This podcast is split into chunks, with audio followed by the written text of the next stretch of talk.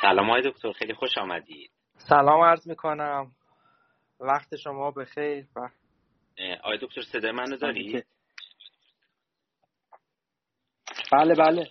من صدای شما رو میشنوم. شما صدای من رو میشنوی؟ بله بله. الان من صدام با بلوتوث بس بود. متوجه نبودم. بله الان صدای شما رو دارم. خیلی خوش آمدید. آقای دکتر دلمون تنگ میشه براتون جلسه آخر هست. سلامت خیلی خیلی ممنون به خاطر اینکه این ده جلسه بهتون خیلی زحمت دادیم خیلی آموختیم. خواهش می‌کنم. بزرگوارید ممنونم. من هم خدمت شما مجددا سلام عرض می‌کنم و خدمت همه دوستان و عزیزان و بزرگواران که الان حاضرن بعدا به ما خواهند پیوست یا بعدتر ما رو خواهند شنید. بله. ممنونم از لطف شما. خواهش می‌کنم. اگه آقای دکتر کمالی هم مذارت خواهی کردن امروز یه جلسه بله. دانشگاه داشتن و گفتن بله بله. متاسفانه. متاسفانه بله. بله پیغام لطفامیزی گذاشتن و بله فرمودن که نمی‌تونن تشریف داشته باشن. یکی از شوقهای من برای این نشستا همین استفاده از فرمایش های ایشون بله و دوستان بود. متاسفانه امشب ما در خدمتشون نیست آقای دکتر اگه بله. موافق باشید شروع کنیم. فکر می‌کنم آخرین بخش قدرت خواهد بود. بحث قدرت و طبیعتا درس گفتارهای شما استفاده می‌کنیم اگه موافق خواهش می‌کنم. بله حتما. خواهش می‌کنم. خب باز هم با سلام آغاز می‌کنیم که نام خداوند است.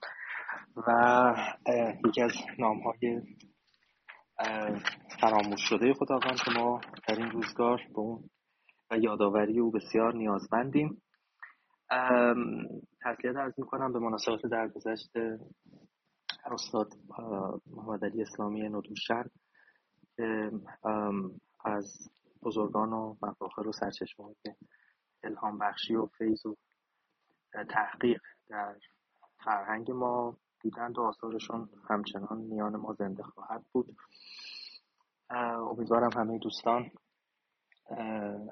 از آثار ایشون بهره باشن و یاد ایشون رو گرامی بدارن چنان که آقای دکتر کاجی عزیز اشاره کردند امشب آخرین نشست ما در این سلسله مباحثات در مرور کتاب تفکر سیاسی نوشته گلنتیندر خواهد بود.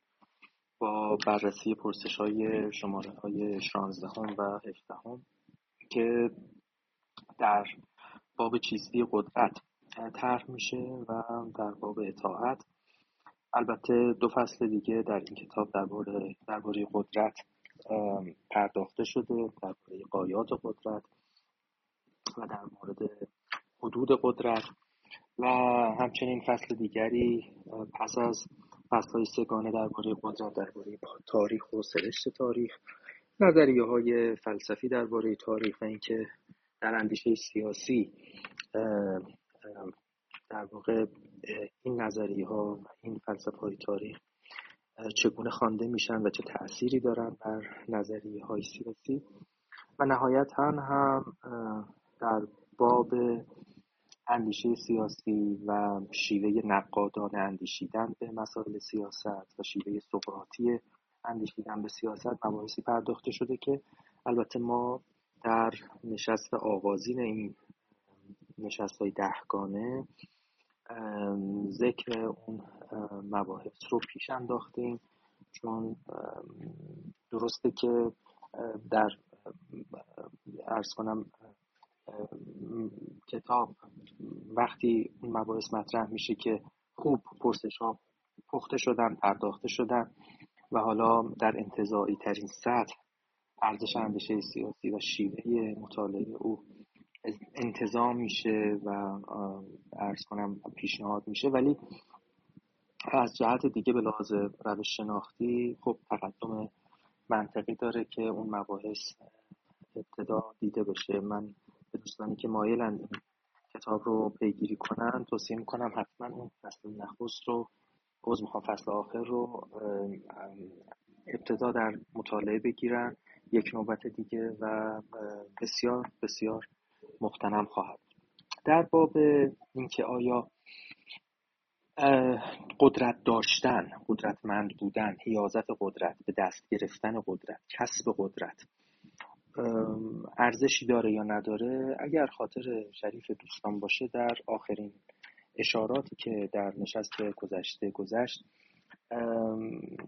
مقدمه ای تمهید شد و در باب اینکه چگونه در واقع پرسش از چیستی قدرت منتهی میشه به اینکه آیا قدرت داشتن علل اصول. امر مبارکیه ارزشمند خیره. با خوشی های ما سازگاره. آیا با خوبی های ما هم سازگاره؟ آیا غیر از اینکه بعضیا بر حسب تب و سرشتشون میل به برتری سلطجویی دارن دلیل دیگری برای خوبی قدرت وجود داره؟ آیا قدرت مساوی و مسابق سیانت نفس مساوی و مسابق ارز کنم به حضورتون ادامه حیات ماست. آیا ارزش حیاتی در کسب قدرت و حفظ قدرت و اعمال قدرت هست؟ اینا پرسشهایی بود که اگر خاطر شریف دوستان باشه در پایان مباحثی که در زیل پرسش پانزدهم گذشت تمهید شد. اینجا چهار گروه در این فصل در زیل این پرسش شانزدهم که آیا قدرت داشتن ارزش داره از هم متمایز میشن. در پاسخ به این پرسش در واقع چهار تا موضع کلان چهار تا اردوگاه بزرگ از پاسخها در تاریخ اندیشه سیاسی پرداخته شده. از قدیم به جدید اگر بیایم ارسطو یکی از برجسته ترین پاسخ ها رو در این میان در میان نهاده که در واقع او قدرت رو با سرشت انسان پیوند می‌زنه و یکی از معلفه های معرف سرشت انسان می‌گیره در تعبیر انسان حیوان جانور حالا یا موجود سیاسی است که تعبیر معروف ارسطوست اینکه سیاست در واقع محل تجلی یا مجلای اون ارزش های اساسی و اصیل بشری است. مثل شجاعت مثل عزت مثل حقانیت. اینا در واقع اون ادعاهای اصلی ارسطوست و فهم اصلی ارسطو در این تعابیر او درباره قدرت منعکس شده. وقتی که از اون می‌پرسیم آیا قدرت داشتن به خود خود خوبه؟ یا کوشش برای کسب و حفظ و بست و اعمال قدرت کردن خیری درش هست. اینا مدعیات ارسطوس مدعیات اصلی ارسطوس استدلال او البته استدلال پیچیده ایه و خب می‌دونید در آثار مختلف هم استدلال های او پراکنده است. اما خب مهمتر از همه جا در کتاب سیاست همچنین در اخلاق نیکوماخسی استدلال مهمی رو پیش کشیده و اون اینه که در واقع انسان چیزی نیست جز مجموعی از مناسبات و روابط انسانی. و این مناسبات و روابط انسانی در عالی ترین شکل و پیچیده ترین شکل خودش با هر دو قید در پلیس P O L I S یعنی در شهر در مدینه اصطلاحا یا در استیت به تعبیر دیگه در دولت. در واقع تجمیع میشه متجلی میشه. بنابراین دولت یا استیت یا همون پلیس یا مدینه به تعابیر مختلف در ادوار مختلف تحولات اندیشه سیاسی از منظر ارسطو بیانگر عالی ترین و پیچیده ترین شکل روابط انسانی است. و انسان چیزی نیست از نظر ارسطو جز همین مناسبات همین روابط. خب؟ انسان یه موجود ریلیشناله یه موجودیه که در نسبت با انسانهای دیگه انسان میشه. به این ترتیب مشارکت در سیاست مشارکت در امر سیاسی یا معطوف بودن زندگی به احوال و روابط قدرت وقتی که آگاهانه باشه. این در واقع مقوم شخصیت یا هویت انسانی ما هست اون وقت اینجا نکته اساسی که نویسنده برجسته می‌کنه و به نظرم شایسته همه جور دقت و توجه هست اینه که نظر از تو خوبی و خوشی بر هم منطبق میشه در توجه و در درگیری افراد با یعنی هم خیر اخلاقی ما اونجایی که تعالی نفس ما تکامل روحی معنوی روانی شخصیتی و هویتی ما شکل می‌گیره. و هم البته خوشی های ما. یعنی اونجایی که لذت ما خواهش های ما. و ارز کنم اون چیزی که به ما احساس احساس خوشایند میده. خب؟ اینا هر دو در کسب قدرت و حفظ قدرت و بسط قدرت و اعمال قدرت و درگیری با سیاست به همه این معانی به در واقع اوج خودش می‌رسه و به این ترتیب برای ارسطو هم ارزش زیبایی شناختی داره و هم ارزش در واقع اخلاقی. در دنیای مدرن البته شما می‌دانید که ارزش های اخلاقی و ارزش های زیبایی شناختی با هم در پاره نظریات بسیاری از نظریه ها یا آشتی ناپذیرن یا لزوما آشتی پذیر دانسته نمیشه اما نزد ارسطو اینا با هم دیگه در واقع مثل شیر و شکر آمیختن و جدایی ناپذیرن. یعنی تکلیف ما و تکامل ما این هر دو با همدیگه در پرداختن ما به امر قدرت و امر سیاست تعمین میشه. با این قید اساسی که البته نزد ارسطو درگیری با سیاست مشارکت سیاسی پرداختن به سیاست مشروط به اینه که اون فضای مرجع مشارکت ما یعنی اون دولت اون سامان سیاسی که بناس ما در امور و احوال سیاسی او مشارکت ببرزیم این خودکامه نباشه. مستبدانه نباشه.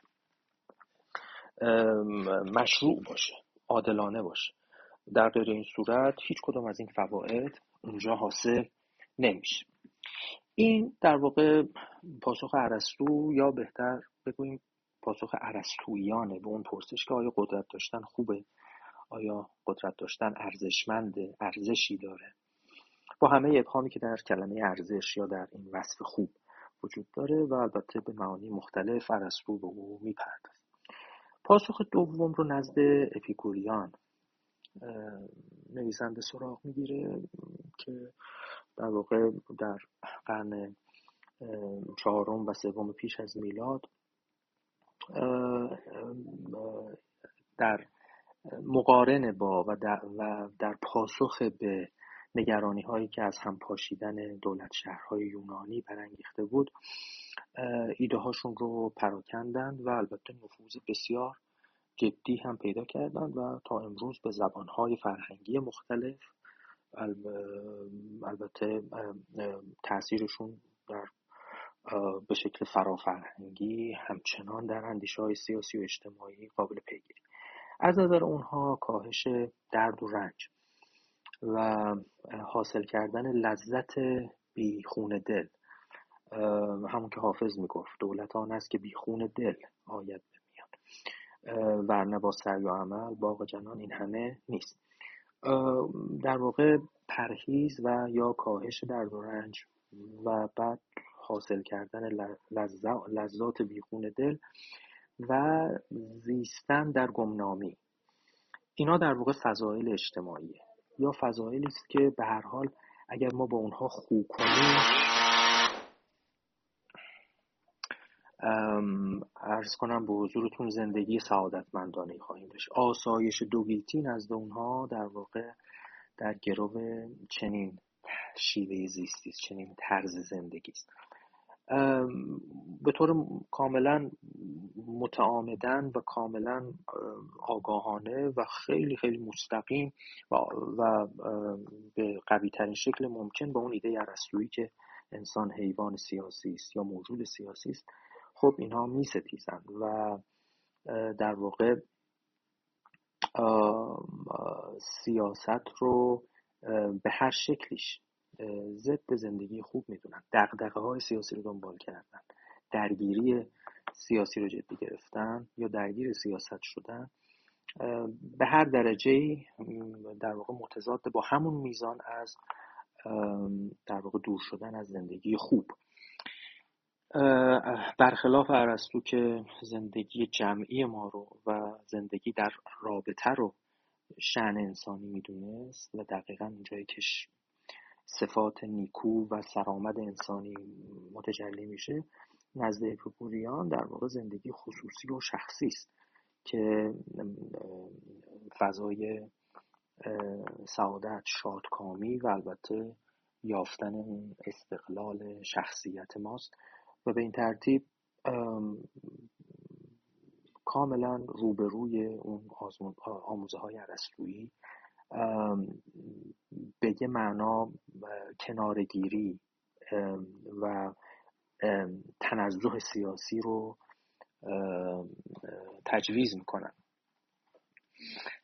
امروزه هم البته آموزه های اپیکوریان به اشکال ارز کنم که معاصر در زمین های فکری و فرهنگی مختلف ترجمه شده.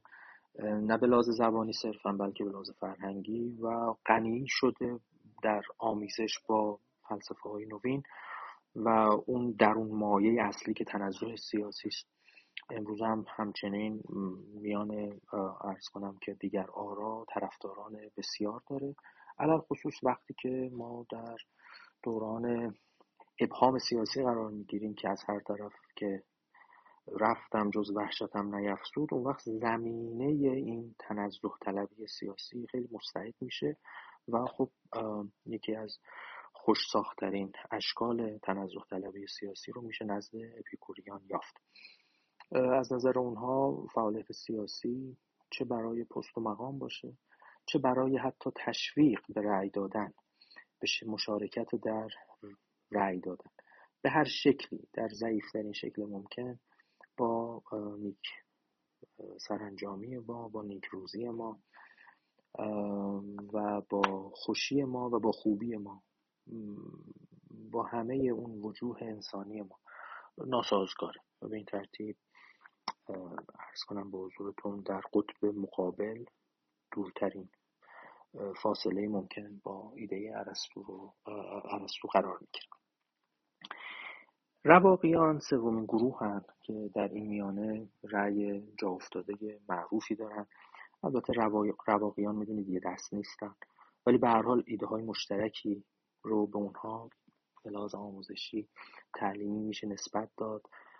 در این کتاب از رواقیان اولیه سخن میره و بعد البته تأثیری که رواقیان در قوام گرفتن امپراتوری روم باستان دارن و بعد البته می‌دانیم که در ایده های مسیحی در واقع جاری میشن و حامل خوبی میشن برای نوعی از اخلاق مسیحی در اون تحولات بعدی استویسیزم یا رواقیگری. در امپراتوری روم باستان به هر حال نوعی قاطعیت سیاسی. پولیتیکال رزولوتنس. نیاز بود برای اینکه امپراتوری کارش به سامان برسه. و اون وقت این اخلاق یا آموزه های رواقی خیلی به کار می اومد خیلی به درد ساختن اون امپراتوری و اون تمدنی که از درون او داشت شکل می گرفت می اومد اینکه کائناتی رو به مسابه سامان الوهی ببینیم و اینکه هر جایگاهی فارغ از اینکه اون جایگاه فرادست دانسته بشه فرودست دانسته بشه رنجاور باشه شادی آور باشه فارغ از اینکه اون جایگاه چه جایگاهیه. اون چیزی که مهمه در این اخلاق رواقی در این رویکرد رواقی به قدرت اینه که هر کسی وظیفه خودش رو مسئولانه ادا بکنه. اون کانشیسنس که در واقع ادای اون مسئولیت شناسی ادای مسئولانه وظایفه. اینکه شما یه پرفورمنس کاملا مسئولیت شناسانه و بدون تن زدن از دشواری های وضعیتی که درش هستید این رو به عهده بگیرید و به رسمیت بشناسید. اون تکالیف خودتون رو ادا بکنید فارغ از اینکه پست و جایگاهتون پوزیشنتون چیه؟ یک برده اید اهمیتی نداره. سرورید اهمیتی نداره. تقدیر خودتون رو باید بپذیرید که در جایگاهی قرار گرفتید که اون جایگاه در یه سامان کهکشانی در یک کسموسی که عادلانه چیده شده جایگاه بهترین جایگاهی است که می‌تونستید شما داشته باشید. سر جمع این چینش عادلانه است. ولی اون چیزی که وظیفه شماست برمیگرده به اینکه شما در چه جایگاهی قرار گرفتید. اگر شما مسئولانه اون وظیفه رو بپذیرید درونی کنید و ادا بکنید اون وقت این شما وظیفتون انجام دادید. اگر در مقام در موضع سروری هستید سروری کنید. اگر در موضع بردگی و بندگی هستید بردگی و بندگی وظیفه شماست. در واقع تغییر جایگاه از ما خواسته نمیشه. خب انسانیت ما تابعی از جایگاه ما در جامعه نیست بلکه تابع است از اینکه چقدر خوب وظایفمون رو ادا می‌کنیم. و وظیفه چیزی نیست که ما رأس مستقلا و رأسا تشخیصش بدیم. بلکه مشتقی است از اون جایگاهی که ما در او قرار گرفتیم بر حسب تقدیر. رضا به داده بده و از جبین گره بکشان. که بر من و تو در اختیار نکشاد است. و خب همونطور که باز حافظ می‌گفت گرندکی نه به وفق مرا رضاست خورده مگیر. چون قسمت ازلی بی حضور ما کردن گرندکی نه به وفق رضاست خورده مگیر. کار ما خوردگیری نیست وظیفه ما خوردگیری نیست. وظیفه ما ادا کردن مسئولیت است که مطابق جایگاه ماست. در واقع مسئولیت اسمی. هر اسمی یه سری وظایفی رو بر اون موسوم و موصوف خودش بار می‌کنه. اگر به یک کسی میگن رئیس اون وقت یه وظایفی داره. اگه به یک کسی میگن مرعوس یه وظایفی داره. این اسامی وظایفی رو با خودشون حمل می‌کنن و بر دوش ما می‌گذارن. انسانیت ما وقتی مختوش میشه که ما در واقع از اون ادای وظایفمون و تشخیص وظایفمون تن زده باشیم یا کوتاه آمده باشیم کم آورده باشیم. در اصلی که سیاست در اسرت این موضع خیلی موضع معقولی به نظر می‌رسه. یعنی وقتی که امکان تغییر در افق بسته است اون وقت به نظر می‌رسه چنین نگرشی به وظیفه شناسی اخلاقی که بر حسب برخی خانش های رواقی موجه دانسته میشه خانشی است و طرز زیستی است که خب زندگی رو بر شما آسان می‌کنه. ضمنا به شما رضایت باطن و رضایت خاطر و آرامش وجدان میده. این هم از موضع سوم.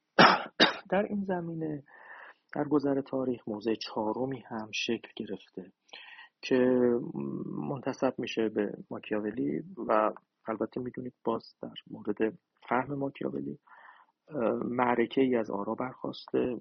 ولی واقعیت اینه که وضعیتی که ماکیاولی در او به مسئله سیاست قدرت و احوال و شعون قدرت فکر می‌کرد و توصیه هایی که به حکمرانان محلی می‌کرد. وضعیت خب پرتزاهم قدرت های رقیب و بدیلی بود که همگی ثبات و قرار جمهوری رو به خطر میانداختن. و البته این وضعیت پرتزاهم وضعیتی نیست که مخصوص روزگار او باشه. ما هم در وضعیت های پرتزاهم زندگی می‌کنیم. در چهارگوشه جهان در همین ایران در کشورهای پیشرفته تر پس رفته تر واقعیت اینه که تزاهم قدرت باز در دوران ما یکی از جریان ها و روند های غالب شده. بنابراین ایده های ماکیاولی در روزگار ما هم یک موج بازگشتی رو دارن تجربه می‌کنن و پذیرش این ایده ها زمینه مستعدی پیدا کرده. اینکه قدرت ممکنه اخلاقا در مقیاس فردی سودمند نباشه. اینکه حتی قدرت ممکنه برای جامعه اون تعالی یا اون تکاملی که ارسطو ازش سراغ می‌گرفت و وعدش رو می‌داد ممکنه برای جامعه فراهم نکنه. نزد ماکیاولی هیچ توهمی در این مورد وجود نداره. او اصلا وعده نمیده که شما قدرت بورزید که خوش اخلاق تر بشید متکامل بشید روحتون روانتون پرورده تر بشه. توهمی نداره که قدرت چندان ربطی به این قضایا نداره خب. ولی قدرت البته فوایدی داره و اقراض و قایاتی رو تأمین می‌کنه که از هیچ راه دیگری قابل تأمین کردن نیست. و اتفاقا اونا اقراض و قایاتی هستن که اگر تأمین نشن نوبت نمی‌رسه به اینکه جامعه یا فرد اخلاقا دنبال نیک بختی و نیکزیستی و سعادت باشن. به این ترتیب قدرت به یک معنا مقدمه واجبیه که ازش نمیشه گریخت. ولو شما ازش بدتون بیاد ولو وقتی او رو میورزید یا وقتی میکوشید که سهم بیشتری از او حاصل کنید به لحاظ روحی از نظر فردی و شخصی به لحاظ اخلاقی چندان احساس رضایت باطن هم نکنید. چندان احساس اوج و اطلاع و احتزاز روان و روح هم نکنید. ولی در قدرت و کوشش برای کسبش و حفظش و بستش و اعمالش خیراتی هست که اون خیرات بسیار بسیار فراتر میره. از پسند و ناپسند فردی ما در تراز زیبایی شناختی یا پسند و ناپسند فردی ما در تراز اخلاقی. به این ترتیب باید به مقتضیات قدرت و کسب قدرت و حفظ قدرت و بست قدرت و اعمال قدرت واقع بینانه تن داد و باید قواعد بازی رو دانست و باید قواعد بازی رو خوب وفادارانه اعمال کرد. خب البته ارزش اخلاقی خاصی هم برای ذات قدرت قائل نبود. ارسطو برخلاف ارسطو که خب قدرت رو در تراز دولت مجموعه عالیترین و پیچیده ترین مناسبات بشری می‌دونست و به این ترتیب مهمترین عرصه ورزیدن اخلاق می‌دونست؟ و پرورش روح و روان. نه ماکیاولی به هیچ وجه چنین ارزش اخلاقی رو هم منتصب نمی‌کرد به قدرت. ولی به عنوان ارز کنم تنها راهی که پاره ای از قایات و اهداف غیرقابل چشمپوشی برای زندگی جمعی رو فراهم می‌کنه بهش اعتنا می‌کرد و البته در مورد شعون قدرت ورزیدن و کسب قدرت سخن می‌گفت و در مورد اعمال قدرت و اینکه چجوری این قدرت رو باید بیشینه کرد و حفظ کرد سخن می‌گفت و توصیه می‌کرد به حاکمان. و وقت ظرائف و اون جنبه های هنرمندانه و اون تکنیکالیتی هایی که در قدرت ورزی هست و خوب میشناخت و سعی می‌کرد اینا رو کشف بکنه و برای حفظ در واقع ارزش پایه‌ای زندگی جمعی یعنی امنیت اونها رو در قالب توصیه پیشنهاد کن. نویسنده در جنبندی این چهار جریان فکری وارد بحث جدیدی میشه و اونم اینه که حالا بیایید اینجوری نگاه بکنیم که بهترین های ما یعنی اونهایی که دقدقه اخلاق دارن دقدقه سعادت دارن. نگران روح و روان خودشون هستن. نگران عدالتن نگران سعادتن نگران ارزش های مشترک بشری هستن. اونایی که روح های حساسی دارن. این بهترین های ما اینا بیان با مثلا تعابیر اپیکوری یا تعابیر رواقی. یا تعابیر دیگری. روی از قدرت برتابن. یعنی قدرت رو حقیر بشمرن آلوده بدانن و فکر کنن که باید برای تأمین سعادتشون از مسئله قدرت ذهنشون رو فارغ کنن. خب چه رسد به اینکه بخوان در عمل خودشون رو آلوده بکنن؟ آیا معنیش این نیست که در این صورت ما آدما در مقیاس جمعی در مقیاس زندگی اجتماعی محکوم به فنایی در این صورت. یعنی اگر خوبان ما خوب بودن خودشون رو در ترک دقدقه قدرت بیابند آیا چیزی از سامان اجتماعی ما باقی میمونه که بتونیم اون وقت اونجا کنار هم جمع بشیم و دنبال ارزش های مدنی باشیم دنبال ارزش های اخلاقی باشیم؟ اصلا فراغتی باقی میمونه. آسایشی گوشه امنی. اصلا امکانی باقی میمونه برای اینکه حالا اخلاق رو دنبال بکنیم در زندگی خودمون ارزش های اخلاقی رو تضمین و تأمین بکنیم. به این ترتیب نویسنده میگه بدون اینکه وارد پیچیدگی های این مباحثات بشیم بد نیست که ما در مورد ضرورت عملی کسب قدرت و حفظ قدرت و بست قدرت و اعمال قدرت به یه جور توافق برسیم. مفروض بگیریم چنین ضرورتی رو. و مشروعیت اخلاقی اعمال قدرت رو هم اجمالا مفروض بگیریم. ولی اون وقت این سوال جدی رو در میون بیاریم که خب اساسا پرداختن به قدرت اگر که ناگزیره حالا چرا باید یه عده محکوم باشن؟ و, یه و از موضع محکوم بودن چرا باید اطاعت کنند از حاکمان؟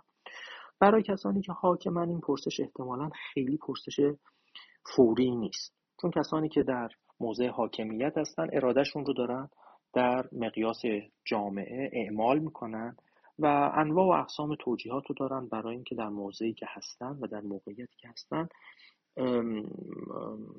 حکمرانی بکنن و ادامه بدن همین وضعیت رو. سعی کنن حفظش بکنن. ولی برای کسانی که محکومن برای اونا قصه فرق می‌کنه. از چشم اونا ببینیم. چرا باید اطاعت کرد؟ بالاخره قدرتمند بودن حداقل در ظاهر موضع آبرومندیه. ولی بیقدرتی فرودستی موضع تحقیرآمیزیه حداقل در ظاهر. و چرا باید آدما بخش بزرگی از آدما در واقع به این تحقیر تن بدن. چه چیزی اطاعت کردن و مشروع می‌کنه؟ چه چیزی اطاعت خواستن رو مشروع می‌کنه؟ به تعبیر دیگه اگر با ترمینولوژی یا با اصطلاح شناسی دقیق تر بخوایم سخن بگیم چه چیزی زور اوریان رو اون بروت فورس و زور اوریان رو تبدیل می‌کنه به آثارتی یا به اون اقتدار؟ یعنی به قدرت مشروع به قدرتی که آمیخته با مشروعیت. در تاروپودش مشروعیت تنیده است یا حاله از مشروعیت دور بر او رو گرفته. چه چیزی زور رو به اقتدار تبدیل می‌کنه؟ پاسخ این پرسش هرچی که باشه پاسخ, پاسخ همون پرسش اصلی است پرسش هفدهم که چرا باید اطاعت کرد؟ یا دست کم تلازم انکار ناشدنی داره با پاسخ به اون پرسش. خب یک پاسخ پاسخ خیلی سر دستیه که در شاید اولین نگاه به نظر می‌رسه و اونم اینه که خب سرپیچی کردن خطرناکه. فرمان برداری بالاخره امن تره. و به این ترتیب یه ادعایی ولو بسیار ضعیف شکننده.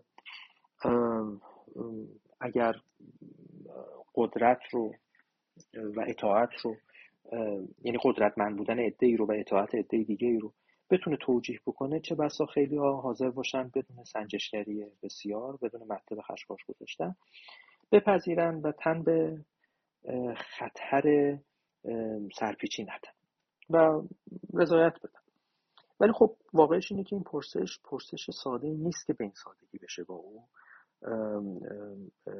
رضایت وجدان حاصل کرد و معامله کرد و گفت که خب سرپیچی خطرناکه بنابراین ما ولو با دلیل ساده ای و ادنا دلیلی قناعت می‌کنیم و اطاعت می‌کنیم. پاسخ کهن و به قول بعضی از مورخان قدرت کهنترین پاسخ از آغاز تاریخ. این بوده که خب پادشاهان یک حق الهی بر گردن عموم مردم دارن و اون حق اینه که مردم باید اونا رو اطاعت کنن.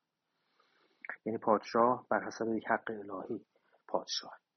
و اون در واقع فرح ایزدی یا اون کاریزما در واقع متمایز می‌کنه و ممتاز می‌کنه موقعیت پادشاه رو از موقعیت فرودستان که وظیفهشون اطاعت محض. حالا چرا اطاعت محض باید بکنن؟ چون کوچکترین ساییدگی در این اطاعت اگر باشه اگر گوشه این اطاعت اندکی هم سایده و فرسوده باشه به همون میزان شما در برابر اراده الهی گویی قد علم کردید و این مقابله با اون اراده خداوند. بنابراین خیلی امر خطیریه خلاص قصه اطاعت این یه پاسخ کهنه که می‌دونید در کهن بودن او نمیشه شک کرد و البته در تداوم او در طول تاریخ هم نمیشه شک کرد. یعنی همونقدر که قدیمیه همونقدر مستمر هم هست. تا همین امروز در قالب های مختلف بازسازی شده که ادهی حق الهی دارن برای فرمان روایی و ادهی وظیفه الهی دارن برای فرمانبری. نویسنده اینجا توضیح میده که خب این البته که جواب نیست به اون پرسش که چرا باید اطاعت کرد. چرا که بیشتر شبیه اینه که شما گویی می‌خواید از زیر بار از زیر بار اون از بار زیر بار سنگین این پرسش انگار می‌خواید خلاص بشین و پاسخو بذارید روی تاخچه بالایی که دست کسی بهش نرسه و بعد دیگه همه چیز روی پرانتز قرار می‌گیره. یعنی از اون لحظه که گفتید یه حق الهی دارن که اطاعت بشن یه دهی هم وظیفه الهی دارن که اطاعت کنن دیگه در واقع از اون لحظه به بعد حرف زیادی برای گفتن باقی نمیمونه.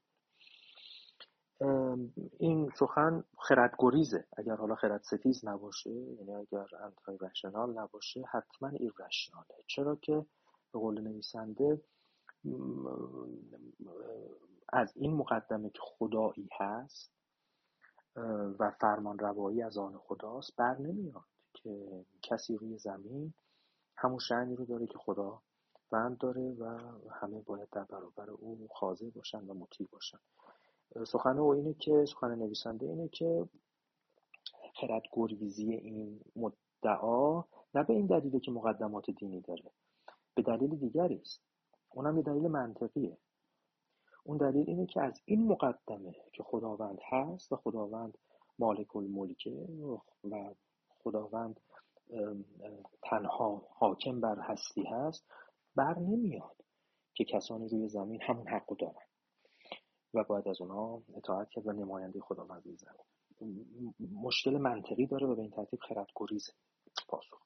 حالا شما می‌دونید دیگه نویسنده البته گرایش های مسیحی داره ولی خب این باعث نمیشه که در خردگریزی این پاسخ کلیسایی تردید کنه.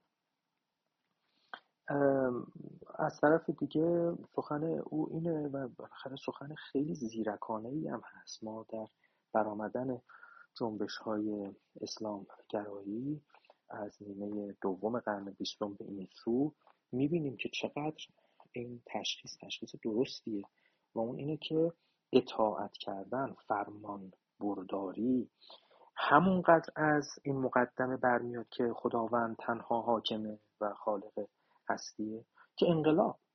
یعنی شورش کردن فرمان نابرداری و ارز کنم که انقلاب به هم زدن های زمینی اتفاقا به نظر می‌رسه خیلی آسونتر از این مقدمه برمیاد که خداوند تنها حاکم. و البته می‌دونید در تاریخ اسلام هم ایدئولوژی که به خوارج نسبت داده میشه با همه ارز کنم خدمتون عدم دقتی که ممکنه در این نسبت در هم و یک جا و کلی وجود داشته باشه. ولی به هر حال اون ایدئولوژی که در واقع به یه نوع آنارشی حکم می‌کرد و هر نوع حاکمی رو نفی می‌کرد در صدر اسلام و به ترور و به جنگ به قیام به خروج دست می برد از همین جاها شروع می‌کرد که لا حکم الا لله. و البته خب استدلال به کسی مثل علی ابن ابی طالب علیه السلام در برابر اونها این بود که خب شما یه مقالطه می‌کنید از اینکه لا حکم الا لله نتیجه می‌گیرید که لا امرت الا لله. لا امیر الا لله منظور. یعنی از اینکه حکم از آن خداست ولا غیر نتیجه می‌گیرید که هیچ امیری جز خداوند نیست. و به این ترتیب نتیجه ارز کنم آنارشیستی از این سخن می‌گیرید. از این حکم از این مقدمه درست یه نتیجه نادرست می‌گیرید. این البته یه دعوای ارز کنم که دامنه داریه که صرفا در تاریخ اسلام هم شکل نگرفته تاریخ بلندی داره در تاریخ مسیحیت هم شکل گرفته. ولی تا امروز می‌دونید در میان ما هست و البته جریان های متأخر اسلامگرا هم از همین ایده ها و ایدئال ها دم می‌زنن. نویسنده به یه نکته دیگری هم اشاره می‌کنه که اون هم نکته مهمیه در نقد این پاسخ و اون اینه که یعنی این پاسخی که میگه چون خدا خالقه و چون خدا حاکمه بنابراین باید از گروهی به نیابت از خداوند اطاعت کرد. توضیح میده که زمانه ما زمانه مدرن زمانه است که ظروف پذیرش این مدعا دیگه در او فراهم نیست. در زمانه مدرن دیگه نمیشه این مدعا رو به این سادگی پذیرفت. چرا که اصلا جای مدعی و منکر عوض شده و حالا دیگه مدعی باید دلیل بیاره. یه زمانی مدعی این حرفو که می‌زد ارسال مسلم می‌شد و انگار بدیهی داشت می‌کرد. ولی امروزه اگر کسی مدعی چنین حقی بشه برای کسانی به نیابت از خداوند زمین اون وقت او باید خیلی کوشش بکنه و سعی کنه بیانه جمع جور بکنه و این کاری است که با این شکاکیت مسلط در عصر ما و این موج سنگین این جهانی شدن همه شمول زندگی از جمله سیاست بسیار بسیار کار دشوار است.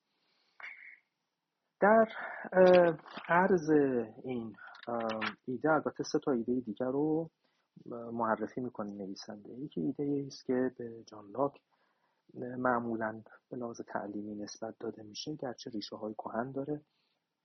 و به روایت های مختلف فیلسوفان سیاسی دیگر هم او رو پرداختن این ایده رو. ولی خب جان لاک شاید میشه گفت شسته رفته ترین و اثرگذارترین. روایت از این ایده رو مطرح کرد. اونم ایده رضایت کنسنت که در واقع یه جور اطاعت داوطلبانه است.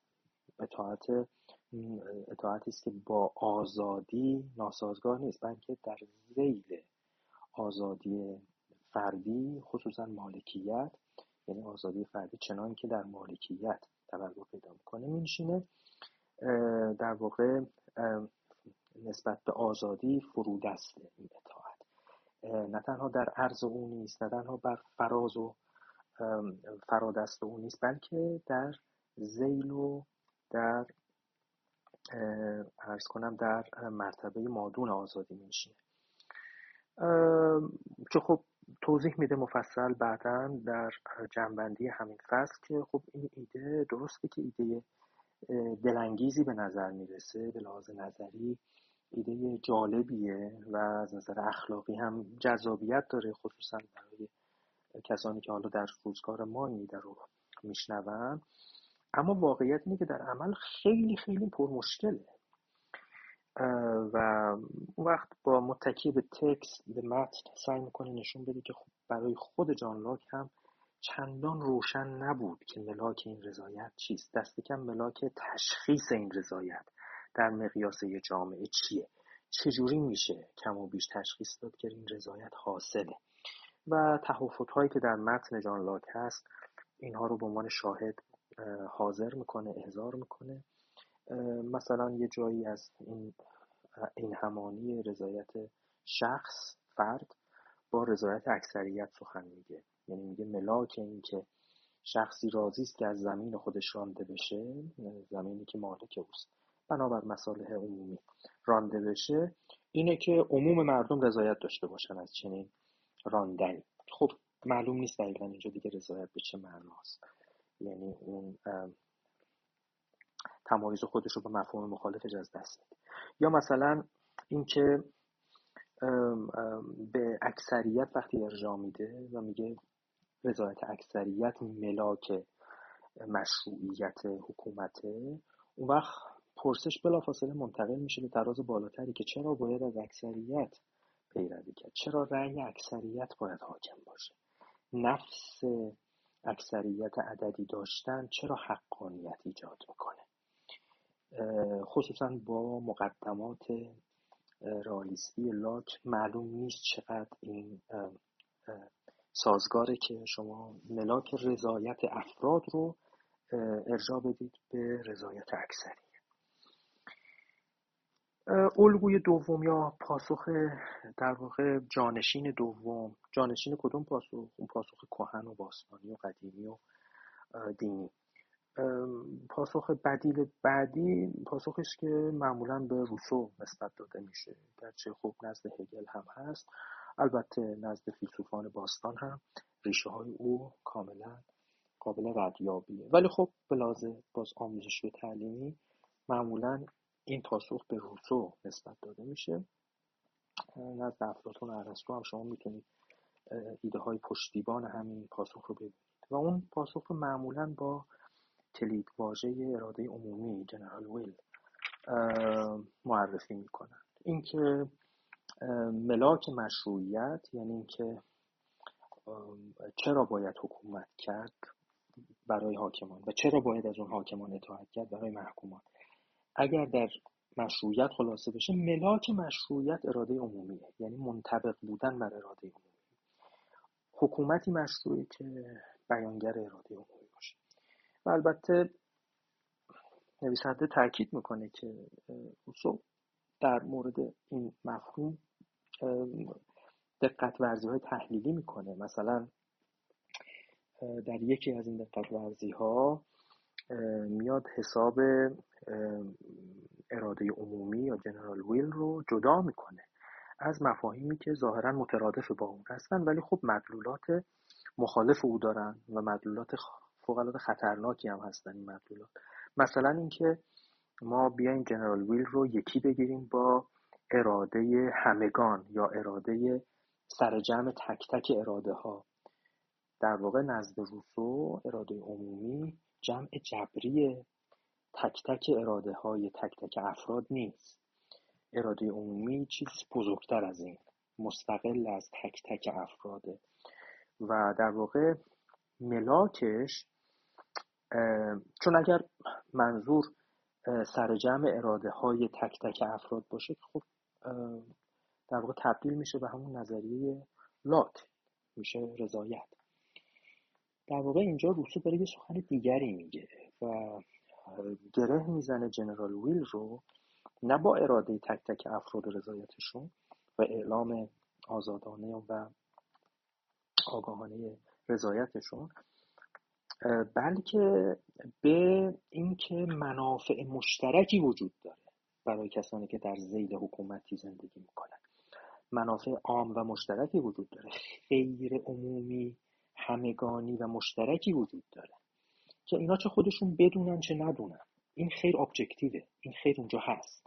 خیر همه اینا در یه تصمیم مشخصه. در یه چینش مشخص از قدرته. در یه توضیح مشخص از منابع خب این هست. فارغ از اینکه این تک تک افراد هوشیار باشن نسبت بهش یا نه آگاه باشن نسبت بهش یا نه.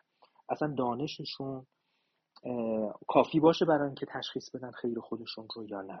اونا احتمالا بیشتر خوشی های خودشون رو تشخیص میدن ولی نه خیر خودشون. بنابراین خیر همگانی مقدمه بر تشخیص تک تک افراد از اون خیره. خیر عمومی رو میشه تشخیص داد حتی پیش از اون که ما به آراء تک تک افراد که در مورد خیرشون داریم حرف می‌زنیم مراجعه کنیم. دقیقا مثل پدر خانواده در مثال های سنتی قدرت که خب یه مدل پدر سالارانه رو همیشه مفروض می‌گرفتن. می‌گفتن خب پدر همیشه خیر بچه می‌خواد ولی بچه ها نفهمن. یه جایی هم متضمن مثلا درد و رنجی باشه که اونا باید تحمل بکنن. ولی خب اون پدر خیر خواهد و خیر اونا رو می‌خواد.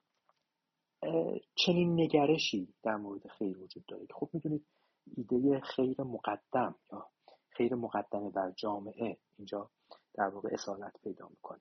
نزد لاک خیر مقدم بر جامعه نیست. خیر خیر دقیقا مؤخر از جامعه است. یعنی تشخیص خیر کاملا واگذار میشه به وقتی که ما دیدگاه عموم جامعه رو در مورد موضوع مورد بحث بدانیم. اون وقت تازه می‌تونیم بگیم خیر رو تشخیص بدیم ولی در نزد روسو این خیر مقدم بر مراجعه به آرا و افکار و دیدگاه های افراد قابل تشخیصه.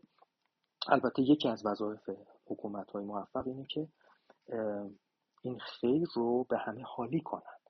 یعنی افراد نسبت به خیرشون آگاه بشن.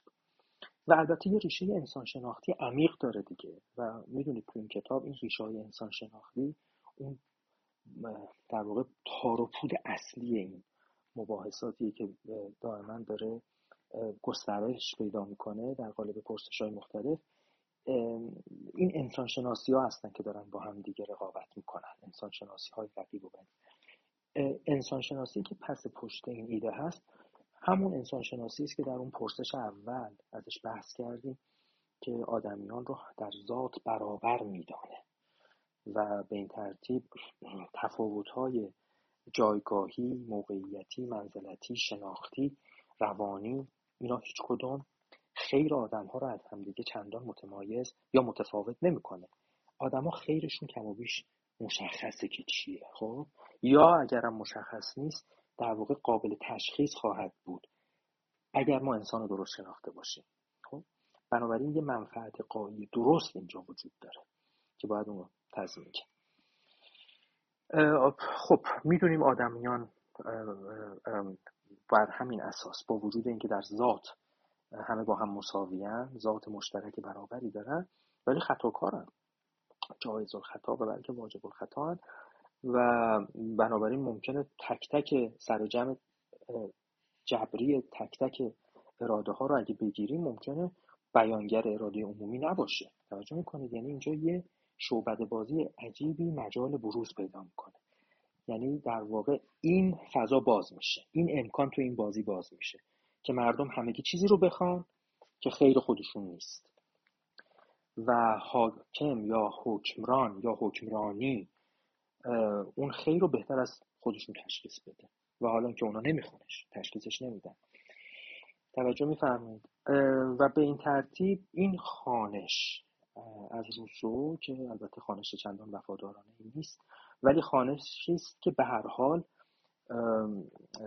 به طور کامل زمینش بسته نیست در متن روسو خب به برآمدن دیکتاتورهایی که خودشون نماینده اراده عمومی می‌دونن مثل لنین هیتلر دیگران راه داده. خب هرچند به داوری نویسنده این یه جور ناشی از یه جور خانش نه چندان وفادارانه از از, از روسو هست یه جور بدخوانی است چرا؟ به این دلیل که روسو سخنش این بود در مورد خیر عمومی که در واقع باید در واقع به این شکل به این شکل باید تشخیصش داد که باید این خیر اون چیزی که مدعی هست حکمران که این خیر عمومی است باید در واقع برآمده از آگاهی های عمومی باشه. اونم آگاهی های آزادانه نه آگاهی های شکل داده شده از طریق نظام آموزشی. یا سایر انواع و اقسام indoctrination و از این قبیل یعنی یعنی ذهن سازی فکر سازی و اون وقت وقتی که این تشخیص داده شد باید بر همه یکسان اعمال بشه. هم بر حاکمان هم بر محکومان. یعنی اینجوری نیست که یه شأن هستی شناختی متمایزی برای حاکمان در این ایده در این, این ایده روسویی مفروض گرفته شده باشه. بنابراین اراده معطوف به خیر عمومی باید اراده عموم مردم هم باشه. اون فاصله ای که از کردم در اون شعبد بازی اتفاق میفته اون فاصله فاصله است که روسو البته کوشش می‌کنه جلوی باز شدنش رو بگیره ولی خب متن او آسیب پذیره نسبت به اون مقالط. در این نگرش در نگرش روسویی در واقع اطاعت و آزادی بر هم منطبق میشن. با این خانشی یه مقداری شاید همدلانه تر با روسو و وفادارانه تر به پاره های درخشان تر متن او منطقا یعنی با حکم منطق اطاعت و آزادی بر هم منطبق میشن چجوری؟ بهشه که آزادی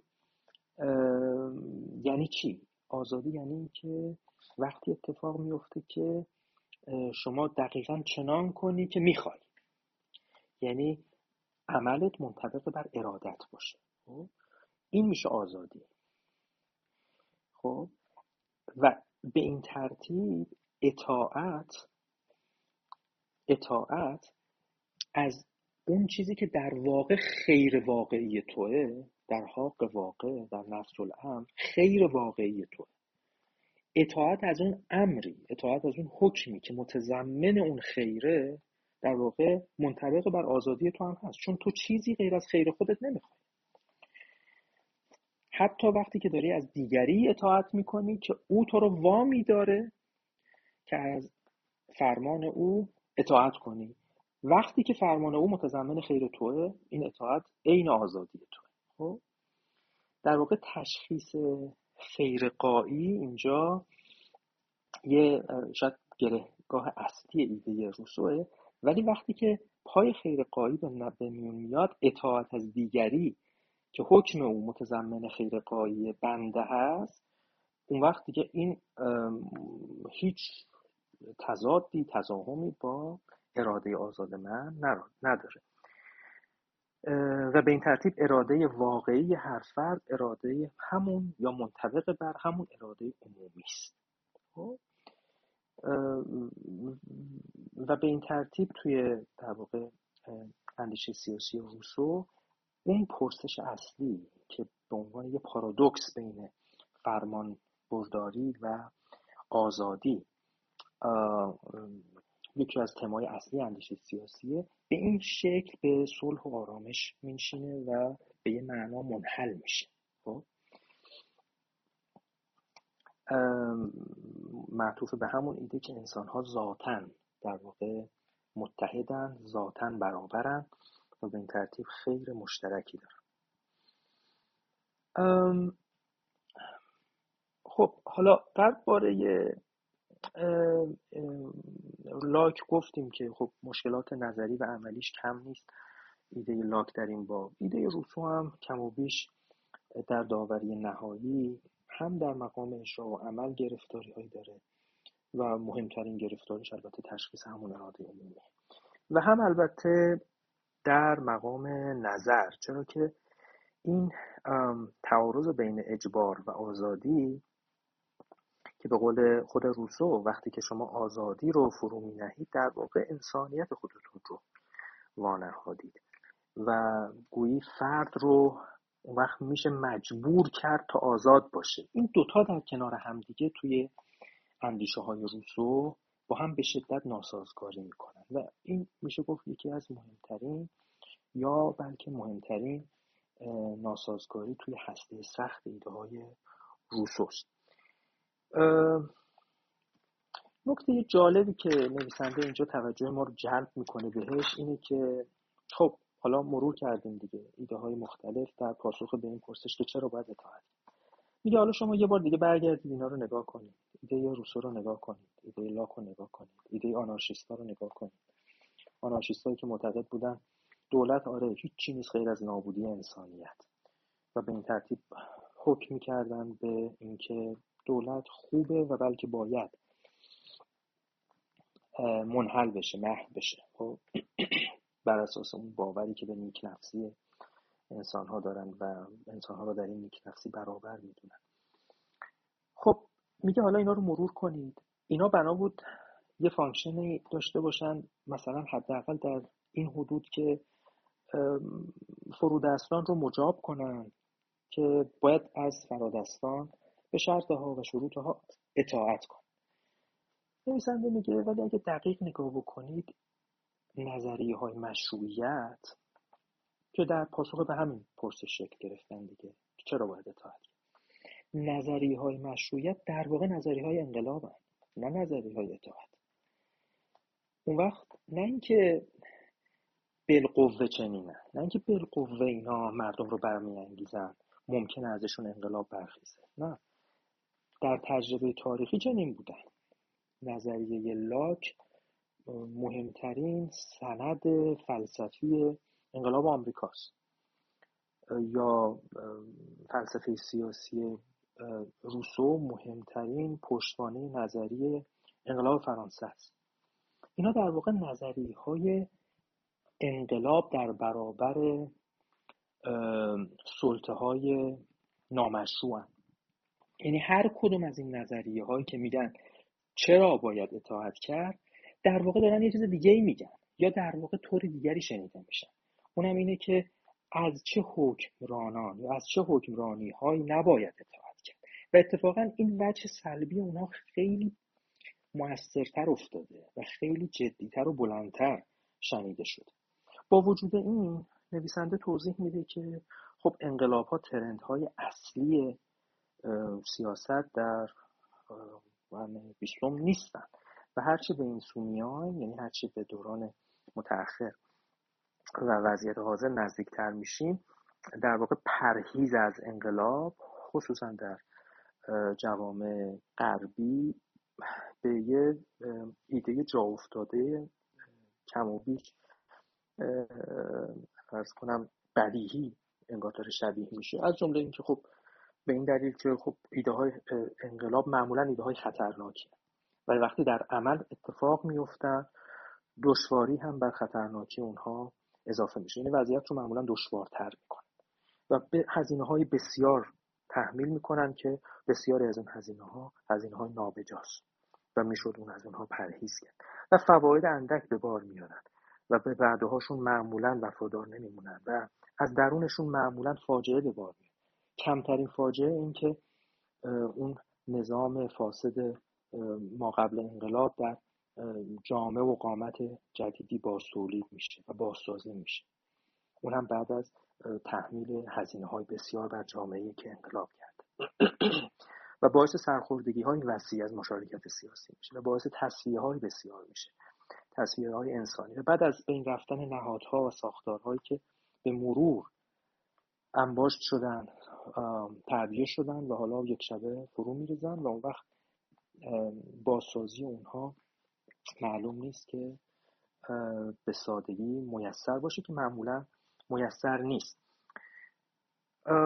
و خب حالا از طرف دیگه برخورداری مادی در جوامع غربی در جوامع کم پیش پیشرفته و پیشرفته باعث اتفاقا پرهیز از انقلاب شد. برخلاف پیشبینی منصوبه به مارکس که پیشرفت صنعتی شدن در جوامع مترقی به انقلاب می انجامه از غذا برخورداری مادی محافظه تر کرد جوامع رو و انگیزه انقلاب در میان اونها کمرنگ تر کرد.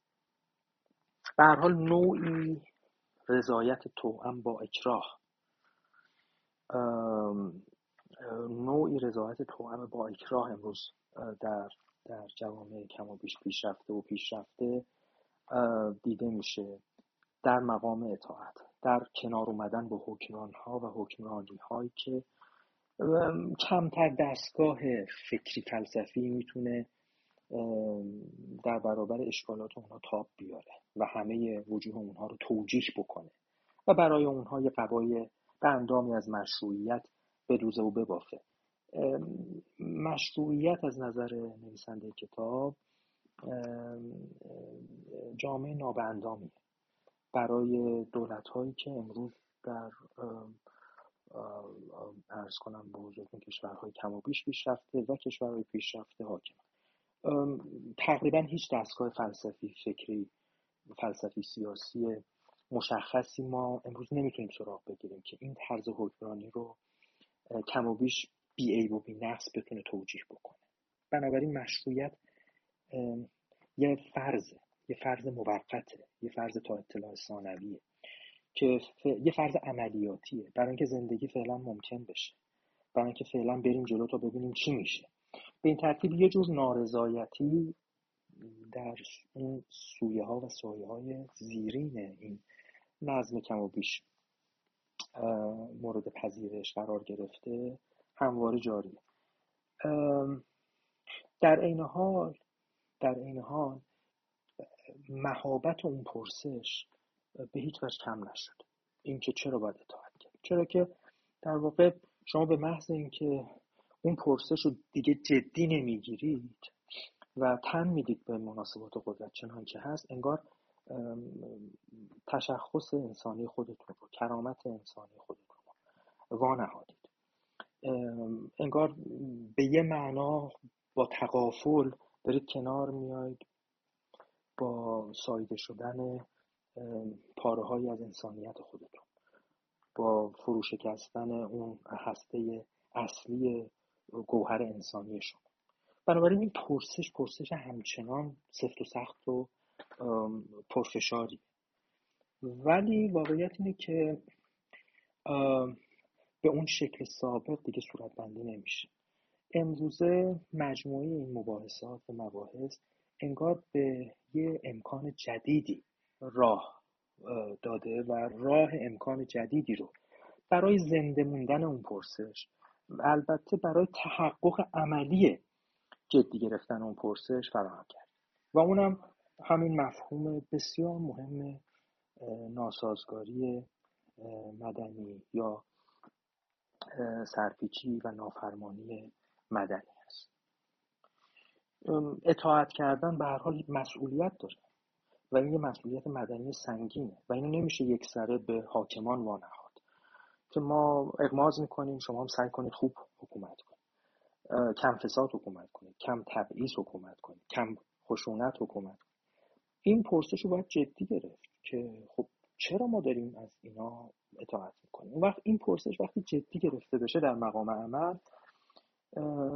معنیش این میشه که ما نافرمانی رو به سه قسم تقسیم کنیم. یه جور نافرمانی مجرمانه است که وقت این نافرمانی مجرمانه البته کاملا تابع ارز کنم به حضورتون پسترین عواطف و احساسات ماست از جمله خودخواهی ما. از جمله ضد اجتماعی بودن ما جامعه گریز بودن ما منفعت طلبی ما حرس ما آز ما چه می‌دونم حسد ما. این رقابت های ناسالمی که از این انگیزه ها ریشه می‌گیره. این خب نافرمانی مجرمانه است و جامعه تعدیب می‌کنه تعذیب می‌کنه. این نافرمانی ها رو. نافرمانی دیگری داریم که اون نافرمانی های تصادفیه تصادفی و گاهی گداریه که آمدانم لزوما نیست ولی خب پیش میاد. به حال آدم ماشین نیست و دائما ممکنه این چارچوب ها و این خطوط قرمز و غیر عمدی سهون زیر پا بگذاره پشت سر بگذاره. خب اینا هم نافرمانی های ناهدفمنده خب؟ که هیچ ارزش اخلاقی خاصی در اونها نیست. نمیشه گفت حتی یه جور در واقع جرمه جنایت. یه جور نافرمانی دیگه هست که محل بحث ماست و اون در واقع سخن پایانی این فصل در زید این پرسش هم هست. و اون نوع نافرمانی کاملا انتخابی انتخاب شده گزینشی یعنی کاملا با عنایت و قایتمنده. یعنی گروهی و گاهی اوقات افرادی که حالا کم کم با هم دیگه همدیگه رو پیدا می‌کنن و با هم پیوند می‌خورن. اینا به شکل خاص و به طور مشخص بخشی از قوانین حاکم رو یا ناعادلانه می‌دونن. بخشی از وضعیت موجود رو یا قوانین رو ناعادلانه می‌دونن یا نمادی می‌گیرن از یه بیعدالتی گسترده تر و به این ترتیب یه قایت عمومی داره نافرمانی اونها در برابر این وضعیت یا این قانون مشخص که هدف گرفتن. نه اینکه صرفا تابع منافع و مسائل شخصی خودشون باشه. در واقع دارن به عدالت در مقیاس جمعی مدد میرسونن. وقتی می‌خوان اون خطا رو حذف کنن یا اون خطا رو برجسته کنن که دیده بشه. و بهاش هم می‌پردازن بهاش هم در چارچوب قانون می‌پردازن اینجور نیست که نافرمانی مدنی وقتی به رسمیت شناخته میشه مثلا در چارچوب حقوقی ایالات متحده بدون هیچ بهایی باشه. کسانی که دست نافرمانی مدنی می‌زنن بهاش رو هم می‌پردازن. البته این بها بهایی باید باشه که قابل تحمله و مستلزم شجاعت دست بردن به چنین نافرمانی از قسم سوم. مستلزم البته علاوه بر شجاعت هوشمندی می‌خواد دانایی می‌خواد آشنایی با تکنیک ها و استراتژی های قدرت می‌خواد. مستلزم قدرت بسیجگریه که شما بدانید با یک دست. نمیشه صدای بلندی برانگیخت و باید شما گروهی رو برانگیزید و تبدیلش کنید به یه جنبش اجتماعی. که خب نمونه های ارز کنم قرن بیستمیش معروف هست در ایالات متحده جنبش رنگی پوستان. روزا پارک شما می‌دونید. در موردش در مورد مارتین لوتر می‌دونید. و خب اینا جنبش هایی هم بوده که هدف مشخص داشتن و عکت مشخصی داشتن و با یه فهم هوشمندانه از مکانیسم قدرت در آمریکا شکل گرفتن و البته مستلزم پرداخت بهای گاهی اوقات سنگین هم بودن ولی خب به نتیجه رسیدن به ثمر رسیدن. و در واقع نویسنده داره سعی می‌کنه بگه که ببینید درسته که تمدن مستلزم اینه که نافرمانی استثنا باشه و اقلی باشه نه اینکه دائمی باشه و اکثری باشه. وگرنه سنگ روی سنگ بند نمیشه. این درسته. ولی این حکم درست به این معنا نیست که اون پرسش رو میشه درباره اهمیتش تردید کرد یا میشه لحظه فراموشش کرد که در هر لحظه از خودمون بپرسیم چرا باید اطاعت کرد؟ چرا من باید اطاعت بکنم؟ خب؟ چرا باید از این حکمرانی اطاعت کرد؟ یا چرا باید به این حکم تند؟ این پرسش پرسش زنده ایه و زنده بودن جامعه و سیاست در گروه زنده ماندن این پرسشه. و البته در قالب این ارز کنم به حضورتون نافرمانی مدنی سعی می‌کنه توضیح بده نویسنده که چطور جدی گرفتن این پرسش می‌تونه به اصلاح روندهای کلان توی جامعه مدد برسونه خب خیلی متشکر از حسن اصغای دوستان و از همراهی دوستان اساتید بزرگوار. بنده از این فرصت استفاده می‌کنم. باز برای تشکر از حلقه دیدگاه نو برای برپایی این نشست ها و مشتاقم که سخنان دوستان رو بشنوم و البته در پایان هم عرض کوتاهی دارم که خدمتتون خواهم گفت. خدمت جناب هستم جناب آقای دکتر کاجی بله بله. خیلی ممنون آقای دکتر. خیلی استفاده کردیم. طبق معمول در واقع هم بیان شیوه شما و همین که دقدقه های خیلی جدی که نویسنده داره واقعا هر دوتاش بر جذابیت درس گفتارها افزوده بود. من آقای دکتر هیدری و آقای دکتر آقای داروشجان وقت عزیز به من گفتن که الان امکان صحبت ندارن.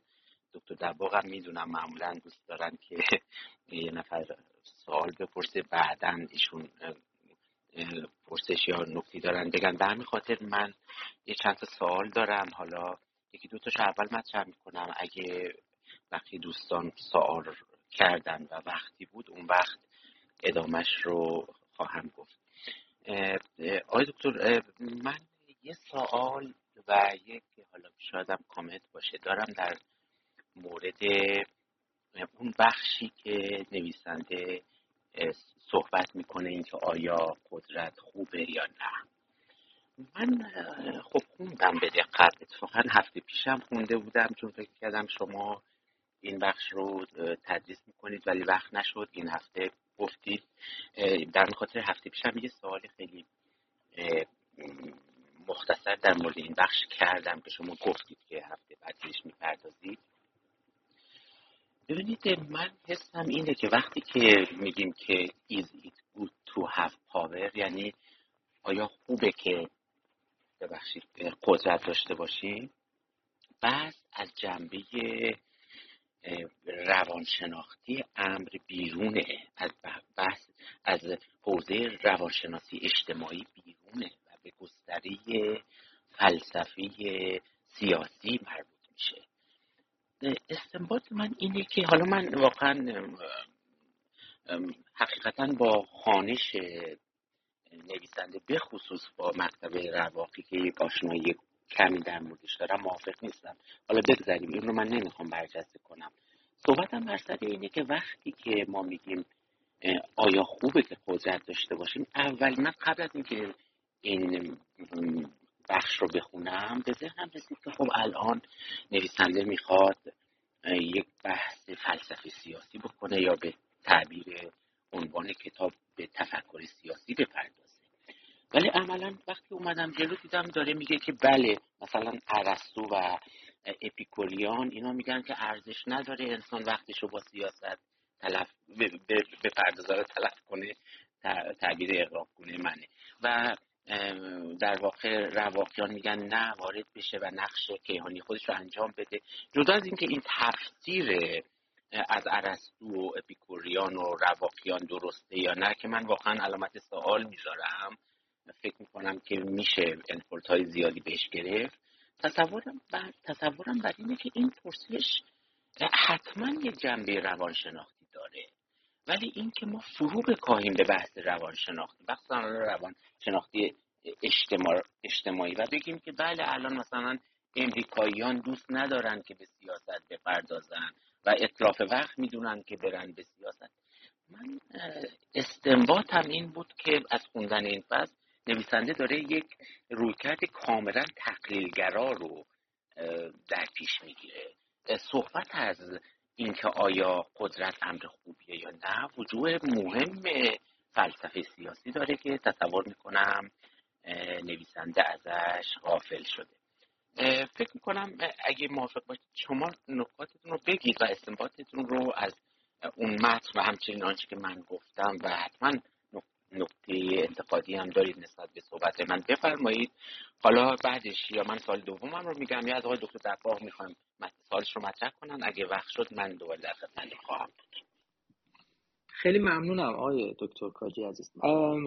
همطور که حضرت علی میگید این پرسش پرسش کانونی تو فلسفه سیاسیه و من تصور می‌کنم وقتی که او از مشی عرستو در یک سر قطب و اپیکوریان در سر دیگر در سوی مقابل عرستو سخن میگه و بعد رواقیان و ماکیاولی رو اضافه می‌کنه.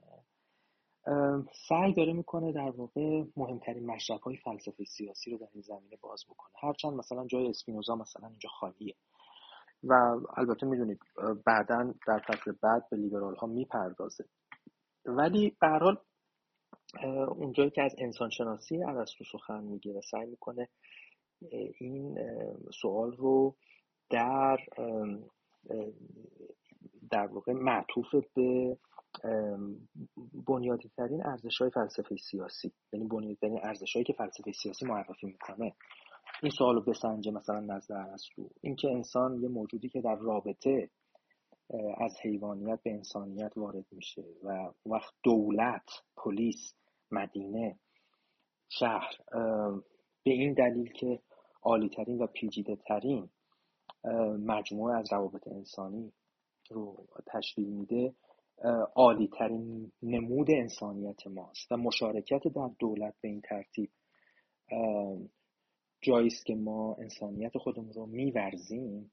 در واقع داره یکی از مهمترین رشته های استدلال استدلالی در فلسفه سیاسی رو معرفی می‌کنه دیگه.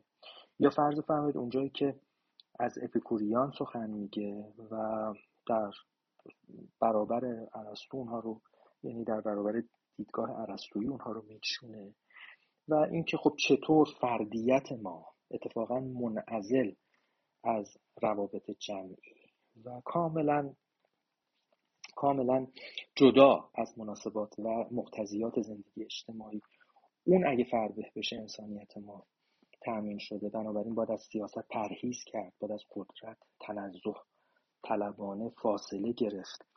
بعد البته همطور که بنده اشاره کردم جناب هم تاکید فرمودید یه فهم خاصی از رواقیگری سویسیزم رو مطرح می‌کنه و بعد باز استدلال اونا رو در یک تراز فلسفی سعی می‌کنه ربط بده به مسئله باز انسانشناسی رواقی. اینکه جایگاه چطور مهمتره و وظایف وظایف ناشی از جایگاه چطور مهمتر از خود جایگاهه.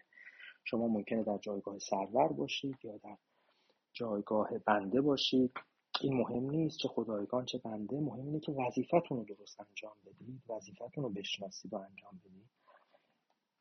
و همطور در مورد ماکیاولی که البته در مورد ماکیاولی توضیح میده که خب می‌دونید این رویکرد ماکیاولی رویکرد نیست که فلاسفه علاقه داشته باشن و رو صورتبندی بکنن. بنابراین در تراز زیرین فلسفه قرار می‌گیره و بیشتر به جامعه شناسی قدرت وابسته است. تصور می‌کنم از نظر قنا و غلظت فلسفی سیاسی نه بیشتر نه کمتر نسبت به فلسفه گذشته و پرسش هایی که پیشتر بررسی کرد. استاندارد خودش رو حفظ کرده. خانش من این هست. گرچه می‌تونم بفهمم که خواننده دقیق و ارز کنم خوشزه مثل شما توقعش می‌تونه خیلی خیلی فراتر از این باشه. ولی گمان می‌کنم در همون چارچوبی که در مقدمات پیش کرد پیشنهاد کرد و گفت توقعاتتون از من در چه حدودی باید باشه و من یه کار مشخص می‌خوام بکنم و دهها کار رو نمی‌خوام دست بهش ببرم و اون یه دونه کار اینه که چطور این استدلال ها با همدیگه در هم تنیده میشن و همدیگه رو تقویت می‌کنن و از همدیگه میآموزن و همدیگه رو اصلاح می‌کنن. فقط می‌خوام این روند گفتگویی رو نشون بدم. و نه هیچ چیز دیگه. تصور می‌کنم تو اون چارچوب انتظارات ما رو برآورده می‌کنه. ولی خب می‌فهمم که انتظارات خوانندگان هوشمند و آشنا و دقیق و عمیق می‌تونه خیلی فراتر از این چیزی باشه که در این کتاب و یا در این فصل برآورده میشه. ببخشید اگر که نه نه. خواهش می‌کنم. آقای دکتر استفاده کردیم. آقای دکتر در باغ من چند تا دیگه سال دارم ولی فکر کنم آقای دکترم اینجا هستن سوالاتش رو مطرح کنن. اگه من وقتی شد اون وقت در خدمت شما خواهم بود و یکی دو تا دیگه نکته دارم پرسش دارم از شما می‌کنم. آقای دکتر در واقع عزیز شما امکان مشارکت در بحث رو دارید الان؟ سلام دکتر کاجی عزیز. خدمت شما دکتر مجاهدی عزیز دوست عزیز و قدیمی داریوشان و دکتر حیدری عزیز و همه دوستانی که در تالارن سلام عرض می‌کنم. حقیقتش من چنان که ملاحظه کردید دیر رسیدم و از وقتی که پیوستم البته استفاده کردم از بحث. می‌خواید شما یا دکتر هیدری اگر ملاحظه دارن تکمیلی بگید طرح کنید. من اون بحث دو نوبتی پیشمون رو برای اینکه خب نوبت آخرم هست و بحثی که می کردیم با هم راجع به نسبت میان اخلاق و سیاست و اون قصه پاس مدرنیزم رو و توضیحاتی که داده شد که موکول شد به نوبتی دیگری در انتها اگر مجالی شد مشتاقم که با محمد جان با آقای دکتر پی بگیریم. بله همون بحثی که شد و اشاره هم به فوکو شد هم بحث اون objectivity و به هر حال intersubjectivity و اینکه توی این مناسبات اون قیدهای هنجاری که در این narrative های مدرن و پست مدرن که من هم با intersubjectivity و بین الاشخاصی و بین الاذهانی بودن یا به تعبیری نقد کنش سیاسی عمیقا هم داستانم. و بنا شد که راجع به این هم نکاتی اگر بشود در ادامه با یکدیگر دربارش گفتگو کنیم. می‌خواد اگر انتهای اگر الان نکاتی دارن آقای دکتر گوش می‌کنیم اگر نه که در انتها. بله عرضم تمام. خواهش می‌کنم آقای دکتر خیلی ممنون از نکاتی که مطرح کردید.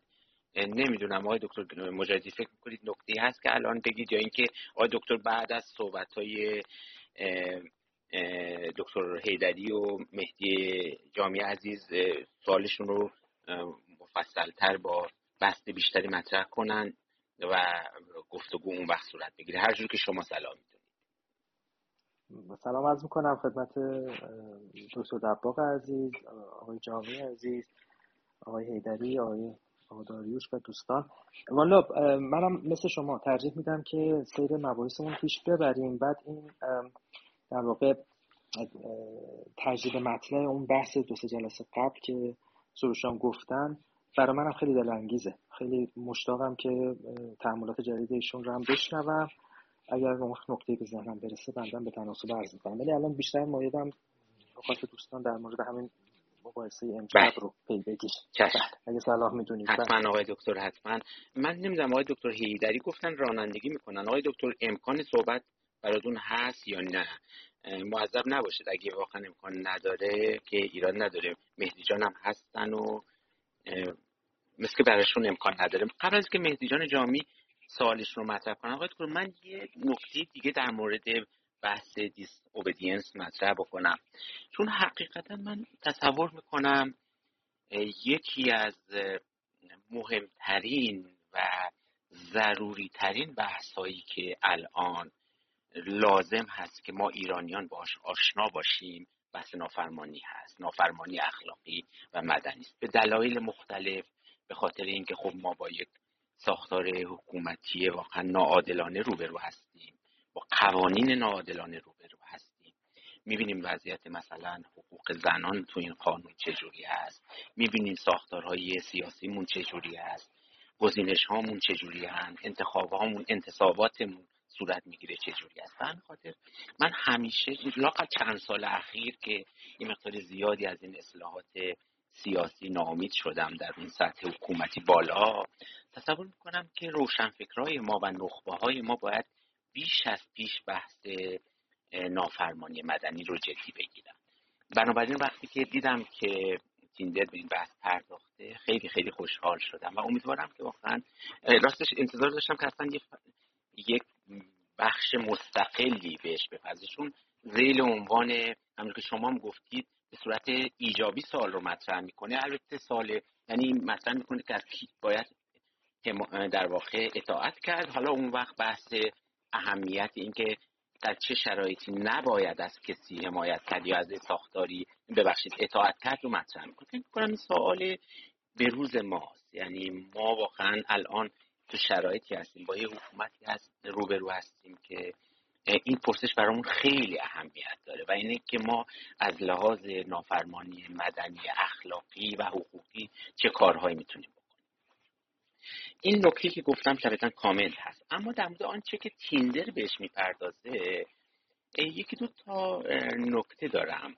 نکته اولم این هست که من تصور می‌کنم که تصورم از دیس اوبدینس خب خیلی یه مقدار محدودتر از اون چیزی هست که تیندر تصور می‌کنه. چون همونطور که شما به درستی گفتید او حتی اگه یه نفر غافلانه قانونم رو نقض بکنه میگه دیس اوبدینس در حالی که ما می‌دونیم این تعریف نافرمانی که نیست. مثلا من اگه خدا نکرده یه قانون مثلا راهنمای رانندگی رو زیر پا بذارم که ناخواسته این که من دیس اوبیدینس نکردم. این من یک نقص قانون کردم.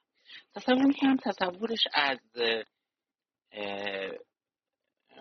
در واقع نافرمانی مدنی یه مقدار کلانتر از اون چیزیه که توی این ادبیات مثلا. مثلا تو ادبیاتی که حالا شما خودتون می‌دونید تو ادبیات فلسفه سیاسی یه بخشش مثلا آنچه که دیویس رو اینا در قرن 19 هم علیه مثلا مالیات دادن در پیش گرفتن من فکر می‌کنم این یه مقدار ما باید این تصورمون رو محدودتر محدودتر بکنیم. و من می‌دونم که اون میگه که نوع سوم از همه مهمتره. یعنی جایی که واقعا ما خیلی وقت من کنم یکی از مهمترین جاهایی که بحث نافرمانی مدنی اهمیت پیدا می‌کنه جاییه که اصول اخلاقی با قوانین روز تعارض داره. یعنی مثلا ما توی جامعه زندگی می‌کنیم که ما فکر می‌کنیم مرد و زن باید برابر باشن. ولی مثلا ارث سهم ارث زنان نصف مرد. یا نمی‌دونم بحث دیهشون یه جوری دیگه اینجا جاهایی که به نظر من ما به جه تست می‌کنیم که اصول اخلاقی که ما بهش باور داریم با بعضی از ساختارهای قانونی مخالف است.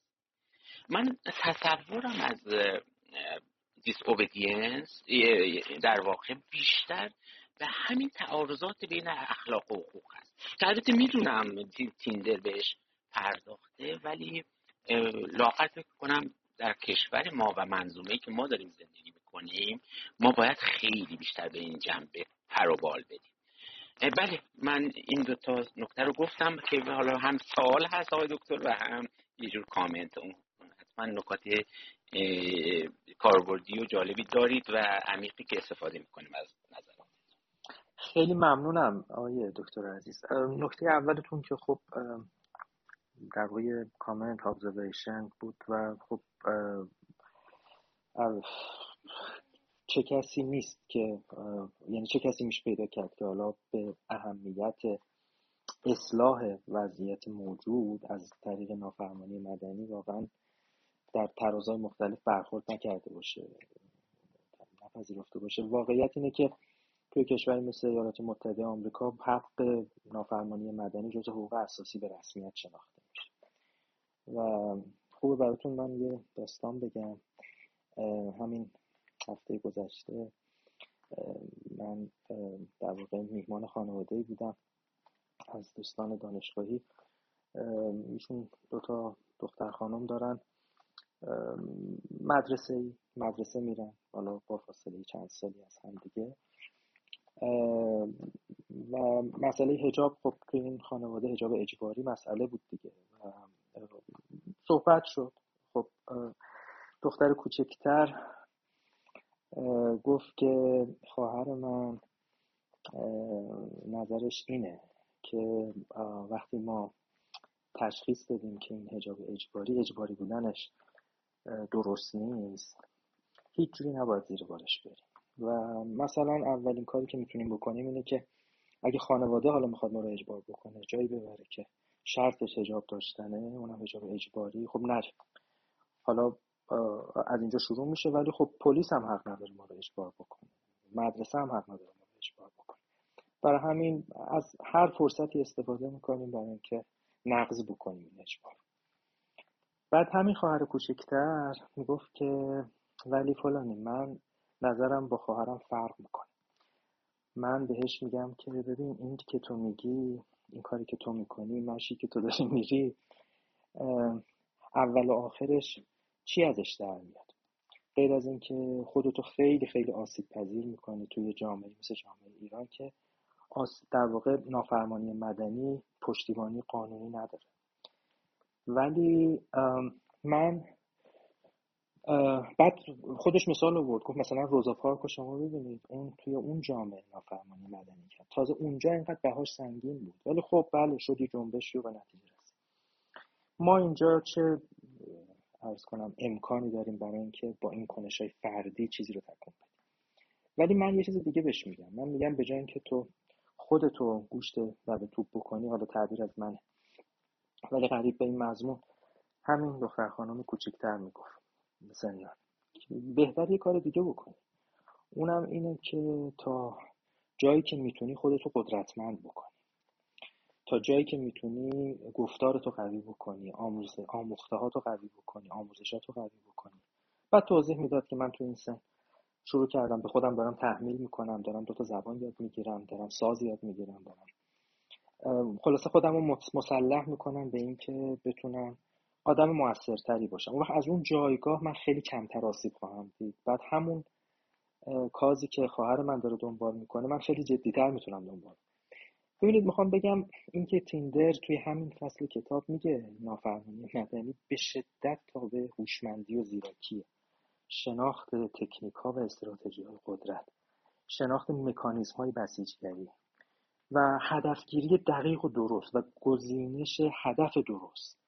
و برخورد مناسب زاویه برخورد مناسب رو پیدا کردن به نظر من سخن بسیار دقیقیه و من واقعش اینه که بعد از اون مهمانی داشتم به خودم بارها فکر می‌کردم و با دوستان زیادی صحبت کردم که واقعا آدم حتی به خیال خودش نمی‌تونه راه بده که در میونه مثلا بچه های مدرسه ای ما چنین هوشمندی های عمیقی تو یه خانواده تو یه واحد واحد خانواده.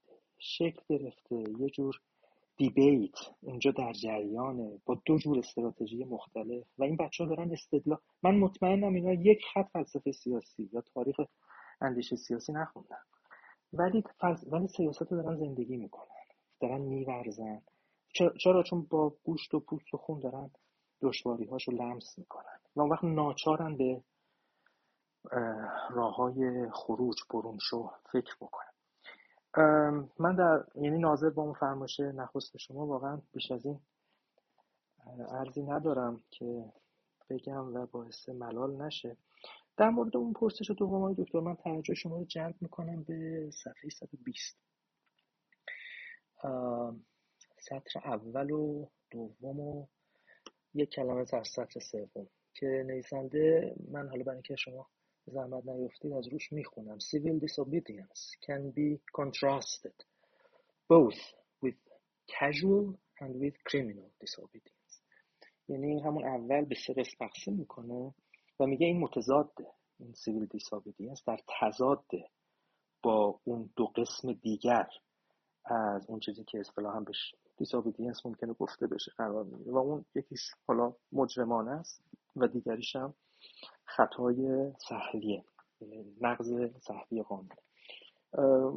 بعد شروع می‌کنه تفاوت های اینا رو با همدیگه بیان کردن در طول اون صفحه تصور می‌کنم نسبت به این نکته دقیقی که شما گفتید نویسنده اشراف و اشعار داشته و سعی کرده به سریح شکلی این تفاوت رو بیان بکنه. خیلی متشکرم. بله خیلی ممنون دکتر. من ندیده بودم. به دقت نکرده بودم.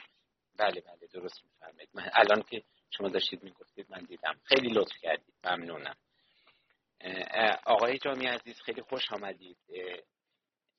در خدمتون هستیم. اگه نکته نظری یا پرسشی دارید خوشحال میشم استفاده کنیم. سلام بر شما جناب کاجی عزیز. همچنین بر همه دوستانی که در این انجمن هستند و جناب دکتر مجاهدی عزیز. ارز کنم که من چون از اول جلسه نبودم متوجه نشدم تا کجا کتاب پیش رفته. شاید من یک جلسه رو نبوده باشم. ولی من همچنان در همون فصل 15 هستم که شما اشاره کردید. یعنی بند 15 هم که آیا خوب است که قدرت داشته باشیم یا نه. اگر که بیشتر پیشتر رفتید که ظاهرا رفتید خوبه. اشاره بفرمایید اما توی این بخش یکی دو سه تا نکته وجود داره. یکی این که دیدگاه رواقی رو که توضیح میده نکته بسیار خوبی رو میگه که خیلی خوب شما نباید دنبال قدرت باشید. ولی اگر که لازم شد دعوت شدید بپذیرید. من روی این یک تعملی دارم و می‌خواستم اینم نظر آقای مجاهدی چیز چون اینجا بحث نشده. وقتی که شما دنبال قدرت نیستید ولی اگر به شما پیشنهاد شد و لازم شد میپذیرید باید یک آدم سیاسی باشید. یعنی باید شهروند تمام ایار باشید که وقتی به شما پیشنهاد میشه توانایی پذیرش اون منصب سیاسی رو داشته باشید. این یک نکته. نکته دوم اینجا بحث نشده. می‌خوام ببینم که نظر جناب مجاهدی چی هست. نکته دوم میگه که خب اونهایی که خیلی دنبال به دست آوردن قدرت هستند یه جوری نکته تکمیلی این, این, این محض خیلی مشغول مشغولتر از اون هستن که بتوانند بنویسند یا فکر کنند خب این خیلی جالبه. یعنی اینکه کلا سیاست وارد بحث عمل میشه. یا در واقع شما خیلی اونجا محلی برای اندیشیدن ندارید. باید عمل کنید. اینجا هم یک دایلمایی وجود داره که بحث نشده که خب چجوری میشه؟ اگر که یعنی چجور سیاست ما پیش خواهیم برد؟ تدبیر مدینه خواهیم کرد اگر اندیشیدن در نقشی نداشته باشه. و خب البته اشاره می‌کنید که گرایش سیاست به این است که فاسد بشه. بنابراین یک جوری ما داریم از دیدگاه معلف یک نگاه اخلاقی معینی داریم به سیاست که عقیدمون این است که به حال سیاست کار های فاسده. و آدمایی که فکر نمی‌کنن. وگرنه علل اصول باید از سیاست پرهیز کرد. نکته دیگر در پایان این بند هست. میگه که بسیار خوب. اگر بهترین مردم نظم سیاسی رو رد می کنند نمیپذیرند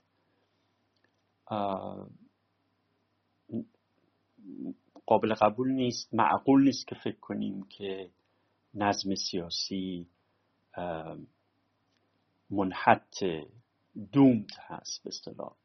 حالا به شکل مختلف اینو میشه ترجمه کرد. یعنی ولی به هر حال مفهوم این سپاره که من عرض کردم در این بخش این است که دنبال سیاست نباشید.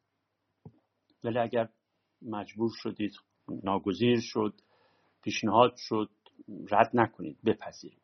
اما همین سیاستی که شما باید بپذیرید لزوما بهترین افراد نمیرن سراغش و به حال انگار ذاتا منحط است. و ارزم به حضورتون که سیاستی است که در رو دیگه نمی شود اندیشید. این خود این به صلاح نکته ها فارغ از اینکه بحث نشده به صلاح تردیدهایی که برمیانگیزه نسبت به سیاست یه دنیای خاصی از سیاست یا پولیتیکال اوردر درست می‌کنه که خیلی جذاب نیست اخلاقی نیست به سمت فساد گرایش داره و لزوما کار بهترین آدم ها نیست. خیلی علاقمندم ببینم که جناب دکتر مجاهدین رو چجوری می‌بینن. در کنار اونی که در اندیشه سیاسی ما حالا مثلا در کار خاج نصیر فرض. و البته خب در خود یونان هم هست و ارسطو و اینها که به حال تدبیر مدینه کار ظاهرا برترین افراد هست. این رو چجوری میشه توضیح داد؟ در چارچوبی که تیندر برگزیده برای شرح و تفسیر مسئله سیاست. خیلی متشکرم. ممنون جناب آقای جامعه عزیز. خب ارز کنم خدمتتون ما تا پایان پرسش هفدهم رفتیم و در واقع این پرسش رو و بحث از این پرسش رو به عنوان آخرین بخش از این مجموعه مباحثات در این ده جلسه معرفی کردیم. چون در واقع به قول ارز کنم که مولانا باقی این غزل را ای مطرب ظریف زینسان همیشه ما. که زینسان هم آرزوست. باقیش هم بر همین نهج و بر همین روش پیش میره و به این ترتیب همین قدر شاید برای آشنایی با روش تیندر برای تفکر سیاسی کفایت می‌کنه.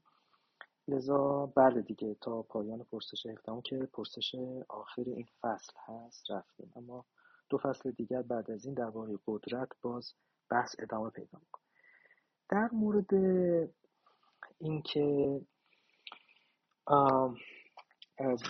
این حکم این توصیه که دنبال قدرت نرو ولی اگر قدرت از پی تو اومد تن نزن و از او گردان نشو. خب این حکم رو به رواقیان نسبت میده. پاره از رواقیان خب البته این حکم رو صادر کردن. ولی با این حکم همراهی نمی‌کنه. و بعدا در نقد همین حکم در جنبندی جایی که در دو نکته اخیر شما بهش اشاره کردیم خب دیدگاه رواقیان رو هم نقد می‌کنه. گرچه در ادامه در پرسش بعدی باز برمیگرده به دیدگاه اونها و باز به نقد اونها. وقتی که دیدگاه ماکیاولی رو داره توضیح میده گمان می‌کنم اگر اشتباه نکنم صفحه 111 از نسخه که در دست من هست یعنی ویراست 2003 اگر اشتباه نکنم بله صفحه 111 اینجا در واقع داره توضیح میده که خب اول تقریر می‌کنه که ماکیاولی چی میگه. در میانه صفحه است. پاراگراف بند دوم. توضیح میده که سخن ماکیاولی چیه و وقتی به ماکیاولی اشاره می‌کنه اون وقت اون اشاره تلخ داره دیگه. میگه که موضعی که ماکیاولی نمایندگی می‌کنه موضعی است که فیلسوفان به او نمی‌پردازن به این معنا که کسانی که در واقع مورد نظر ماکیاولی هستن اونا انقدر در امر قدرت غرقن که فرصت نشستن و اندیشیدن و نوشتن ندارن. بنابراین سخن اونها رو و فیلسوفان هم که به این موضع علاقمند نیستن به این موضع علاقمند نبودن. بنابراین باید ما beneath the یعنی بریم مادون تراز. و الان داریم در دامنه فلسفه سیاسی سخن میگیم ولی باید تراز سخن رو پایین ببریم. و بریم زیر تراز سخن و ببینیم حالا غیر فیلسوفانی که سخن نچندان عمیق میگن چی در این زمین دارن. بگن اون وقت سخن ماکیاولی رو تقریر می‌کنه. بنابراین همون اول ناخرسندی خودش رو از موضع ماکیاولی میگه ولی به این مقدار بسنده نمی‌کنه. در پایان همون بند میگه که اگر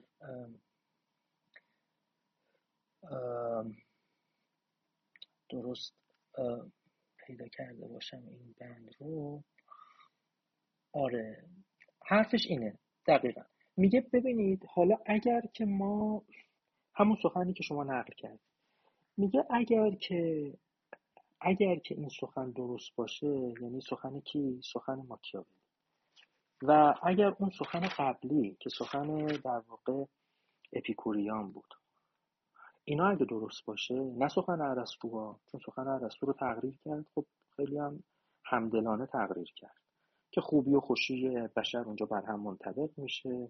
دولت عالی ترین شکل تجلی اوصاف برتر انسانی هست چون انسان یعنی روابط انسانی و دولت یعنی پیچیده ترین و عالی ترین شکل روابط انسانی. بنابراین اصلا دولت یعنی انسانیت و مشارکت در امر دولت یعنی تجلی دادن به اون عالی ترین صفات انسانی در بزرگترین مقیاس. خیلی همدلانه خوب پرستو اونجا تغییر کرد. ولی وقتی که در مقام جنبندی برمیاد و همین ایرادا رو می‌گیره. منتها اینا سخن خودش نیست. اینا ایرادی که داره بر اونها می‌گیره. میگه می‌دونید لوازم این سخن چیه؟ لوازمش اینه که آدمای خوب سراغ قدرت نرن. اون وقت اگه آدمای خوب سراغ قدرت نرن بهترین های ما سراغ قدرت نرن اون وقت امر سیاست که امر عمومیه سرنوشت همه ماست این دومده این ملعونه. گرفتار لعنت میشه. و, و, و از ما از پا در خواهیم در واقع این نقدیه که متوجه اونا می‌کنه. نه موضع مختار خودش. به این ترتیب گمان می‌کنم اون ارز کنم که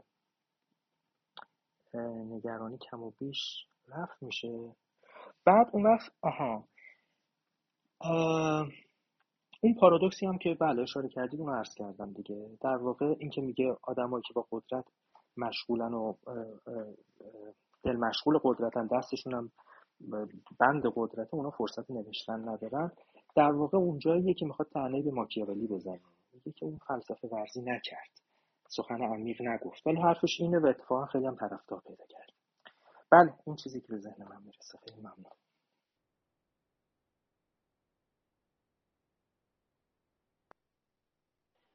ببخش. خیلی ممنون آقای دکتر از جوابتون. آقای دکتر در واقع عزیز شما نکته ای دارید. اگه می‌خواید در مورد همون بحث پست مدرنیزم یا هر بحث دیگه ای نکاتی مطرح کنید در خدمتتون هستیم. بفرمایید.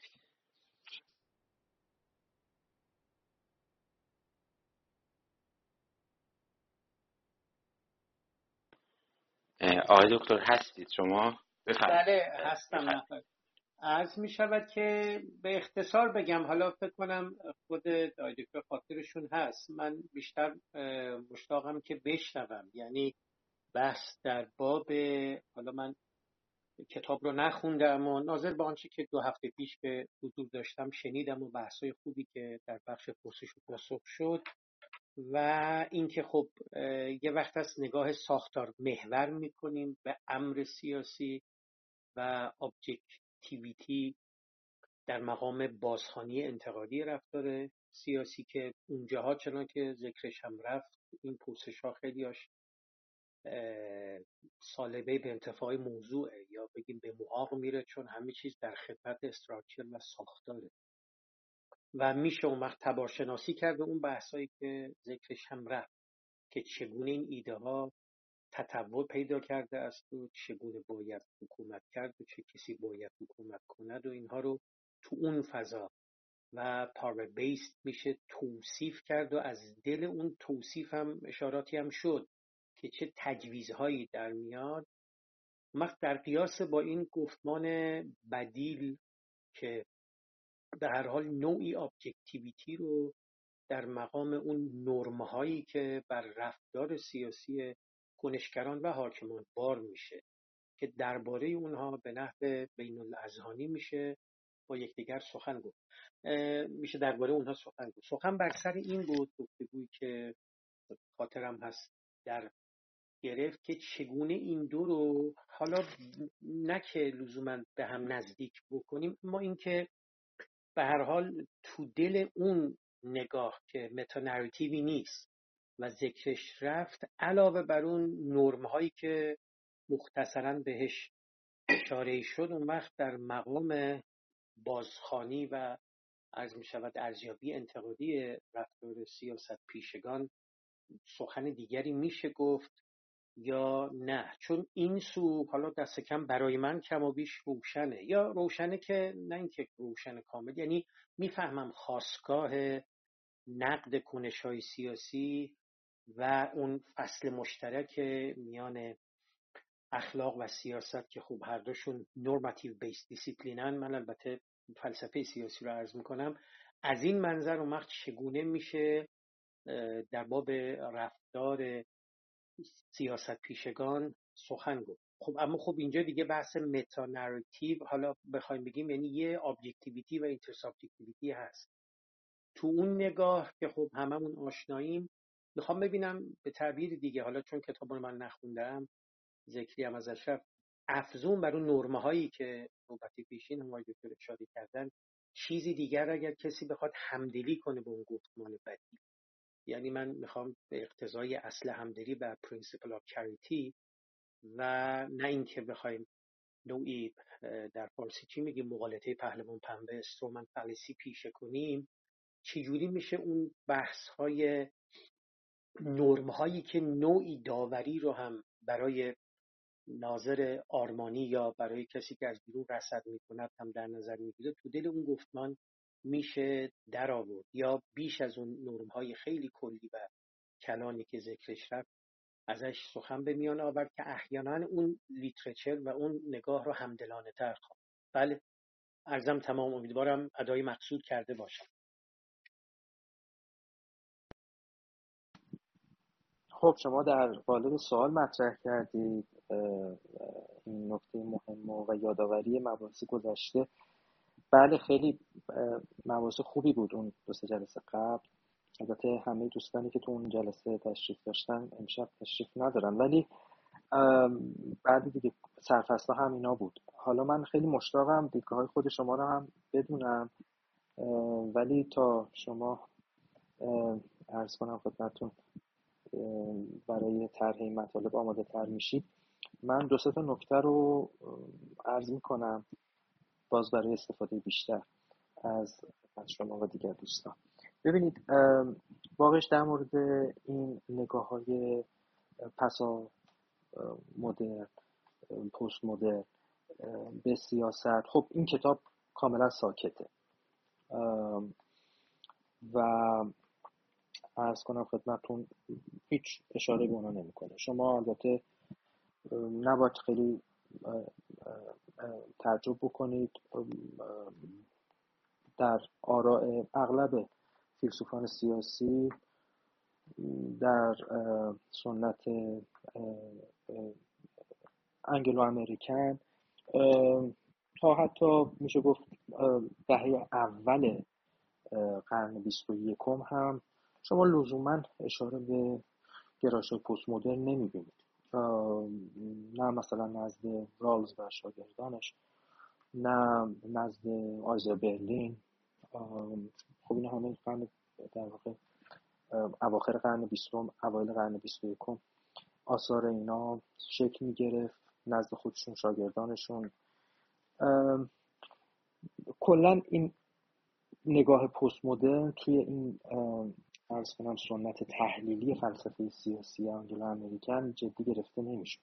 خب چرا؟ توی ده سال اخیر گشایش های زیادی شده برای اینکه گفتگوی آموزنده از دو سو شکل بگیره. این پرسش یادم اون نوبت هم مطرح شد. من اونجا خب یه سری از اصول تنظیمی اشاره کردم که از نگاه های پست مدرن میشه آموخت. خیلی محتوایی نیست. و به هر حال یه جور نقد بیپایان و گشودگی به روی تکسر. و ارز کنم که نفی هر نوع فروکاستن تکسرات به وحدت. یا فروکاستن تکسرات پرشمار به تکسرات کمشمار. نفی همه این حرکت های ضد تکسر از اصول تنظیمیه دیگه که از این نقد های پست مدرن میشه آموخت. و اون وقت این داستان متا هم به همین مناسبت اون شب مطرح شد که در واقع در نگاه های مدرن ویژگی مشترک با وجود اینکه خب اون که ما بهشون میگیم نگاه های پسامدرن اینا بسیار با همدیگه مختلفن و هم در روش هم در مسئله ها ارز کنم خدمتتون هم در شیوه برخورد با واقعیت سیاسی. کاملا خب با همدیگه اختلاف دارن ولی اون چیزی که همه اینا رو با همدیگه مشترک می‌کنه یعنی در همه اینا مشترکه یکیش همینه دیگه. مخالفت با هر نوع امکان هر نوع metanarrative فرا روایت این فراروایت در واقع همون چیزیه که کثرت ها رو به وحدت سوق میده میل میده. حالا وحدت رو به یک عنصر واحد یا و... می‌خوام کثرت رو به یه عنصر واحد یا کثرت رو به عناصر کم شمارتر در واقع سعی می‌کنه فرو بکاهه. مخالفت با این امکان هر نوع metanarrative ساختن. این چیزی که اونجا هست و به عنوان یه اصل تنظیمی خب این فلسفه های سیاسی تحلیلی انگلو امریکن هم بالاخره خیلی به نظر می‌رسه به این سمت دارن حرکت می‌کنن. اون اقلانیت کانتی دکارتی که بالاخره یه راه درست هست و از راه نقادی میشه به اون یه دونه راه درست رسید. اینا یه مقداری به هر حال سست شده دیگه. خب دست کم به اون سفت و سختی که پیشتر اقتضای جنگ سردم بود و فضای دو قطبی دیگه دنبال نشه اما اگر یک کمی محتوایی تر بخوایم نگاه کنیم آقای دکتر طباق عزیز تصور می‌کنم به هر حال جدی گرفتن وضعیت های بشری این برداشتن مرز فرد یا امر فردی the individual و امر سیاسی از یک سو یا امر جمعی از سوی دیگه در واقع به رسمیت نشناختن اینکه یه دیوار سختی بین زندگی فردی و شخصی از یک سو و شن سیاسی و جمعی زندگی بشری وجود داره. واقعش اینه که این یه مسئله متأخره. اون تمایز خیلی جدی گرفته می‌شد. خیلی سفت و سخت دیده می‌شد و اساسا بسیار از های سیاسی لیبرال بر اساس مفروض گرفتن اون تمایز پرورده میشه و ازشون دفاع میشه.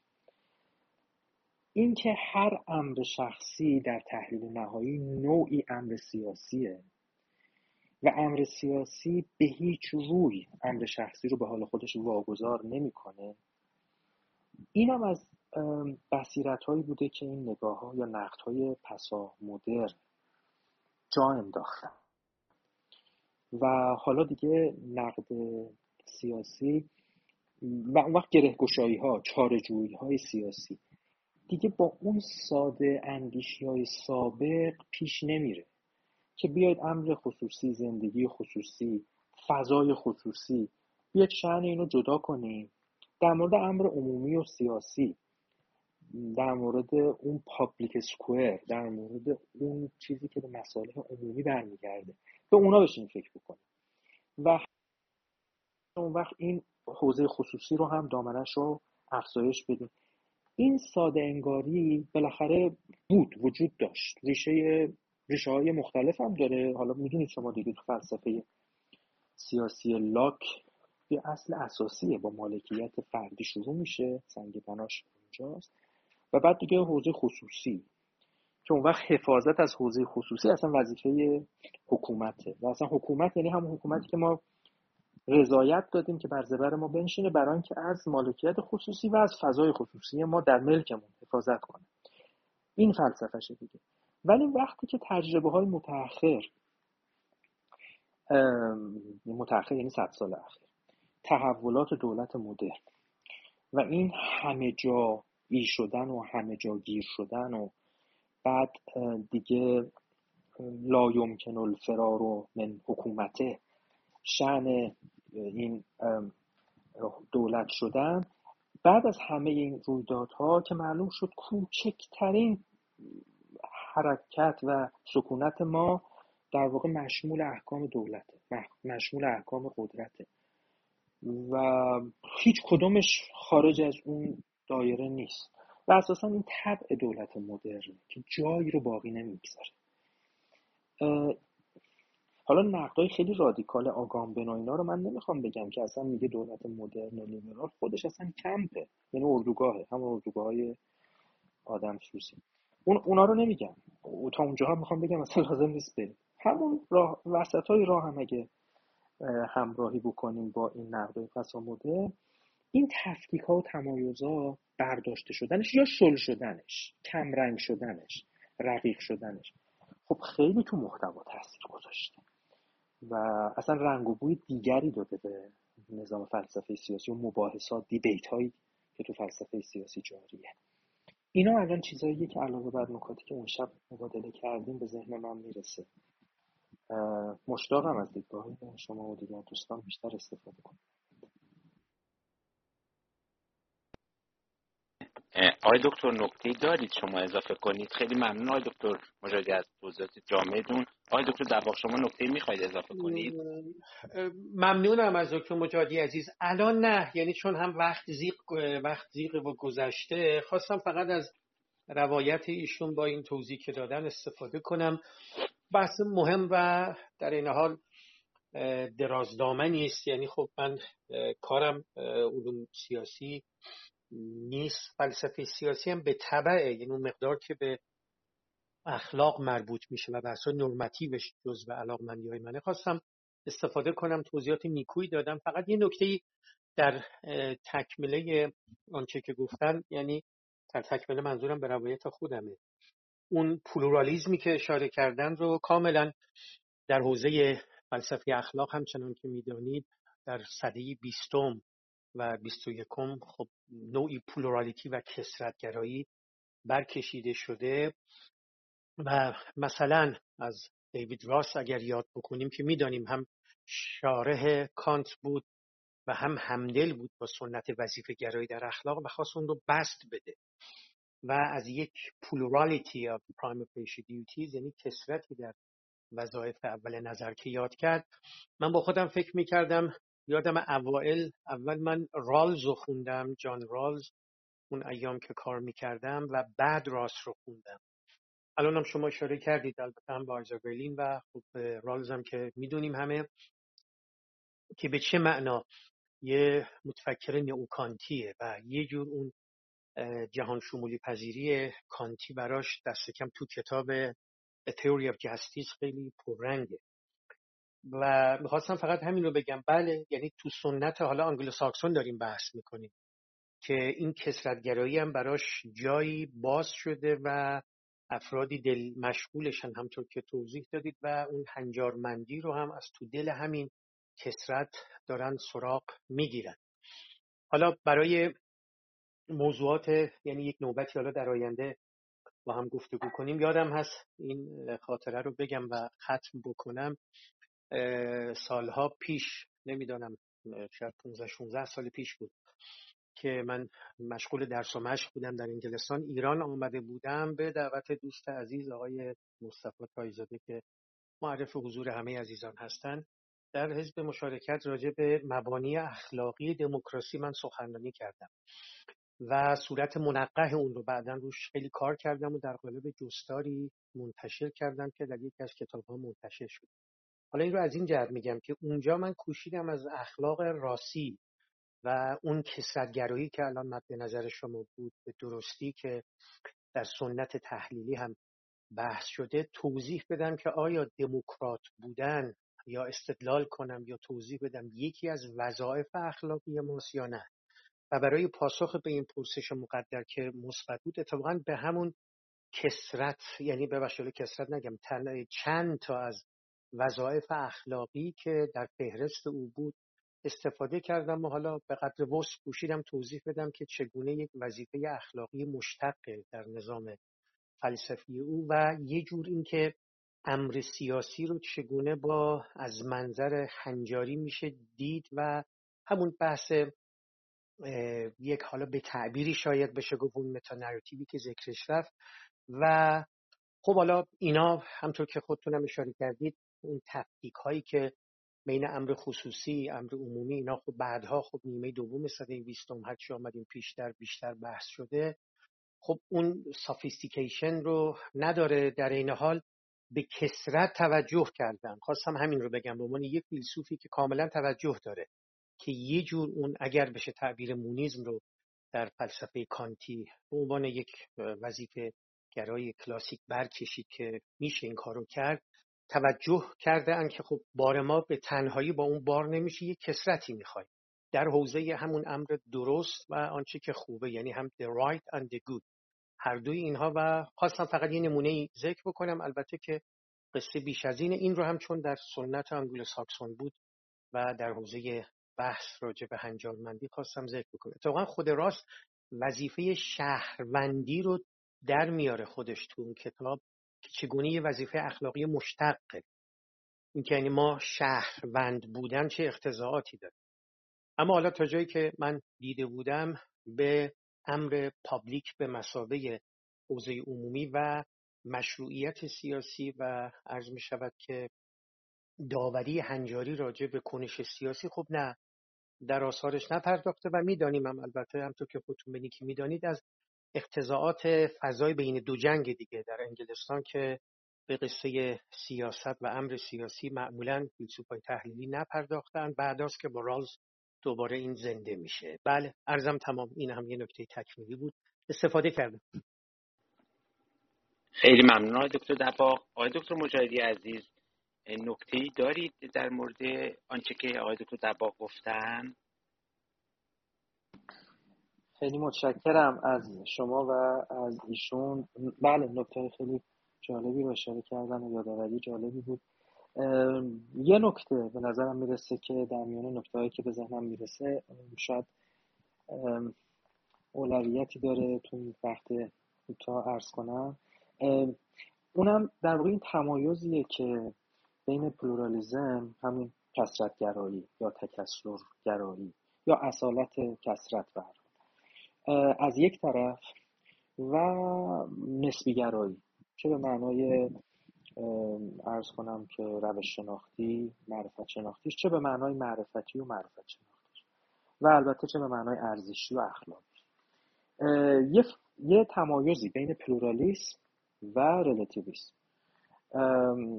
توی آثار فیلسوفان سیاسی انگلو امریکن همین سنتی که داریم در موردش صحبت می‌کنیم خیلی برجسته است و به نظر این فیلسوفان رهایی بخشه نجات بخشه. یعنی از اون هرج و مرج معرفتی معرفت شناختی هستی شناختی و ارزشی اخلاقی که ناگزیر توی اون ریلیتیویسم گریبان گیر میشه ما رو نجات میده رهایی میده. این نزد جان گری خیلی برجسته میشه به عنوان یک شارح. خب پروپا قرص برلین از سنت چپ. او خب خودش با اندیشه های پست مدرن پسا مدرن آشنا بود. ولی جان ولی ولی ولی ارز کنم خدمت تو. آیزابلین به هیچ وجه از روی خوش نشون نداد. به ارز کنم که اندیش های پس آمده من یادم داشتم این مقاله می نوشتم اتفاقا برمیگرده به خوب همون مثلا تازه آیزابلین در گذاشته بود. داشتم این کتابی رو مرور می‌کردم. بعد هرچی گشتم توی آثار برلین هیچ اشاره ای ولو به یه نیش قلم پیدا نکردم که مستقیما در مورد مثلا آثار اینا سخنی گفته باشه جای ارجایی داده باشه حتی مثلا نقضی تردی ردی آورده باشه. گویی که اینا نیستن. بعد ارز کنم خدمتون با اون وارث معنوی آثار آزیا برلین و شارحش و البته دستیار تمام عمرش هنری هاردی. یه مکاتبه کردم و شرح مطلب رو براش گفتم. بعد اون نوشت که درست میگه شما برلین اساسا نگاه پسامدرن یا موسوم به پسامدرن رو هیچ وقت جدی نگرفت و تصور می‌کرد که اینها سخنی برای گفتن نداره اون وقت اشاره کرد گفت خب البته شارهان برلین اینجوری نیستن. شارحان برلین یه قوتی نقادانه در آراء برلین می‌بینن که میشه این قوت نقادانه رو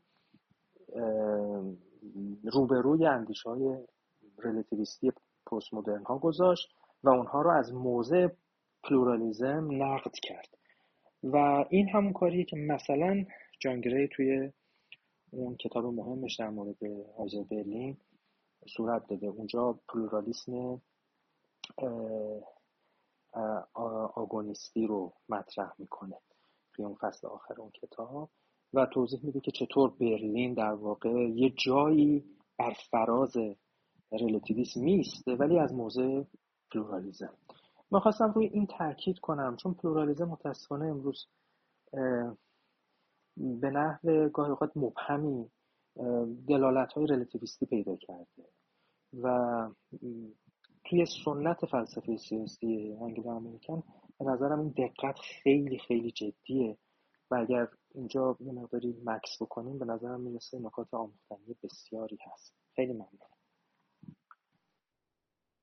ممنون آقای دکتر. بله به درستی گفتید که گرایی با پلورالیسم کاملا متفاوته و ما توی سنت فلسفه اخلاق هم خیلی ادبیات جدی و غنی داریم در مورد این تفاوت ها آقای تخوای عزیز شما تشریف آوردید و فکر کنم سوالی دارید. بفرمایید در خدمتتون هستیم.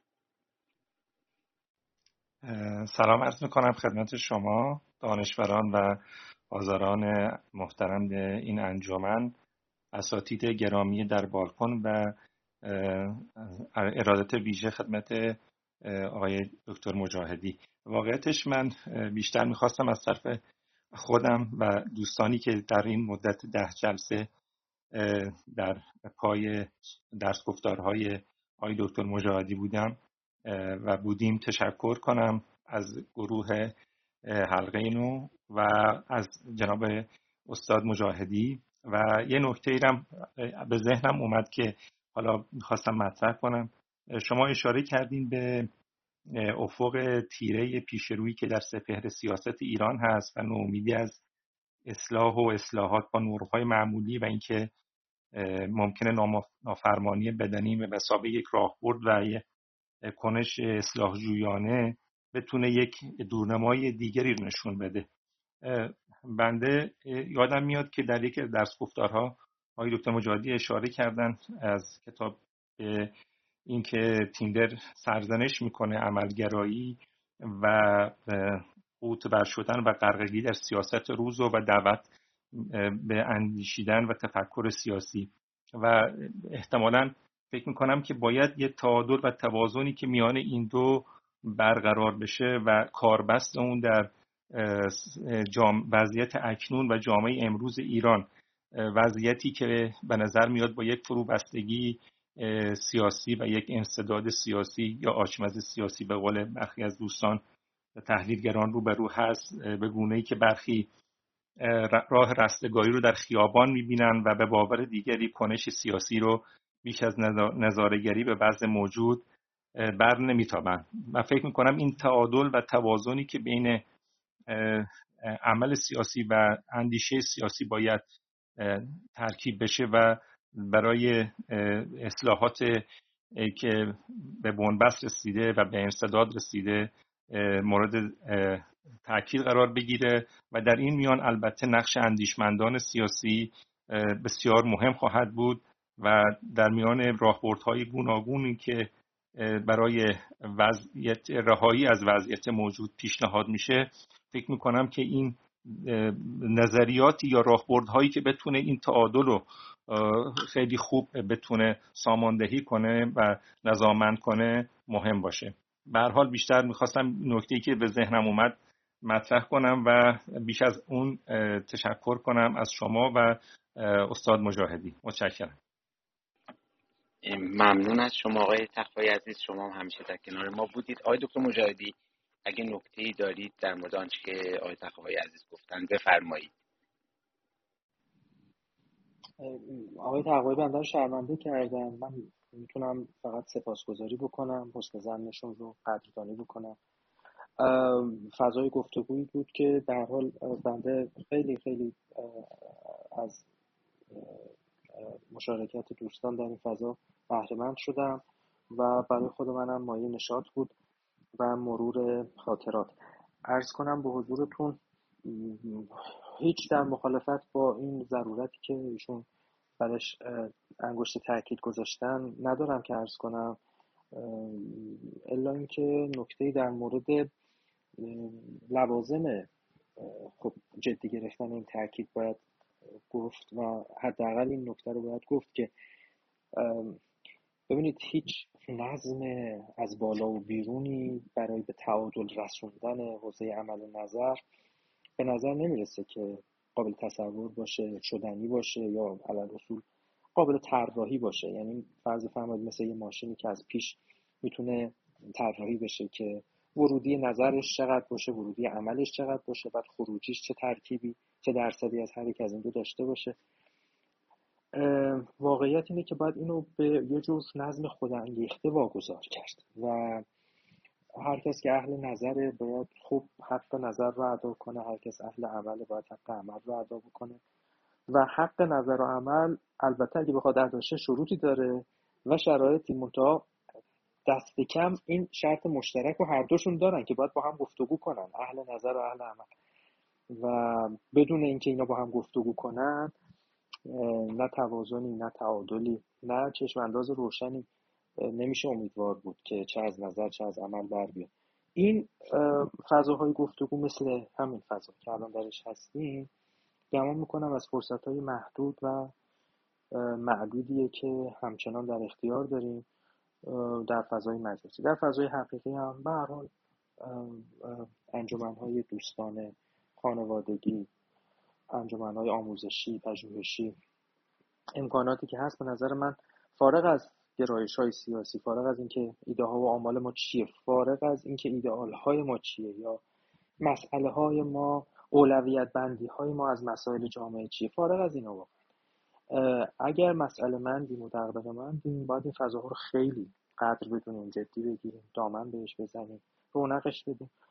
و اون وقت یه نظم خودانگیخته لابد پایان کار بین اهالی نظر و عمل شکل می‌گیره و حاصل کارشون یه جایی همدیگه رو ملاقات می‌کنه و هم افزایی می‌کنه و تکمیل می‌کنه همدیگه رو. این به نظرم نکته حساسیه که در تایید فهم شما و در تکمیلش به نظرم می‌رسه. ضمن تشکر مجدد از جناب عالی و همه دوستانی که تشریف داشتن سخنی گفتن.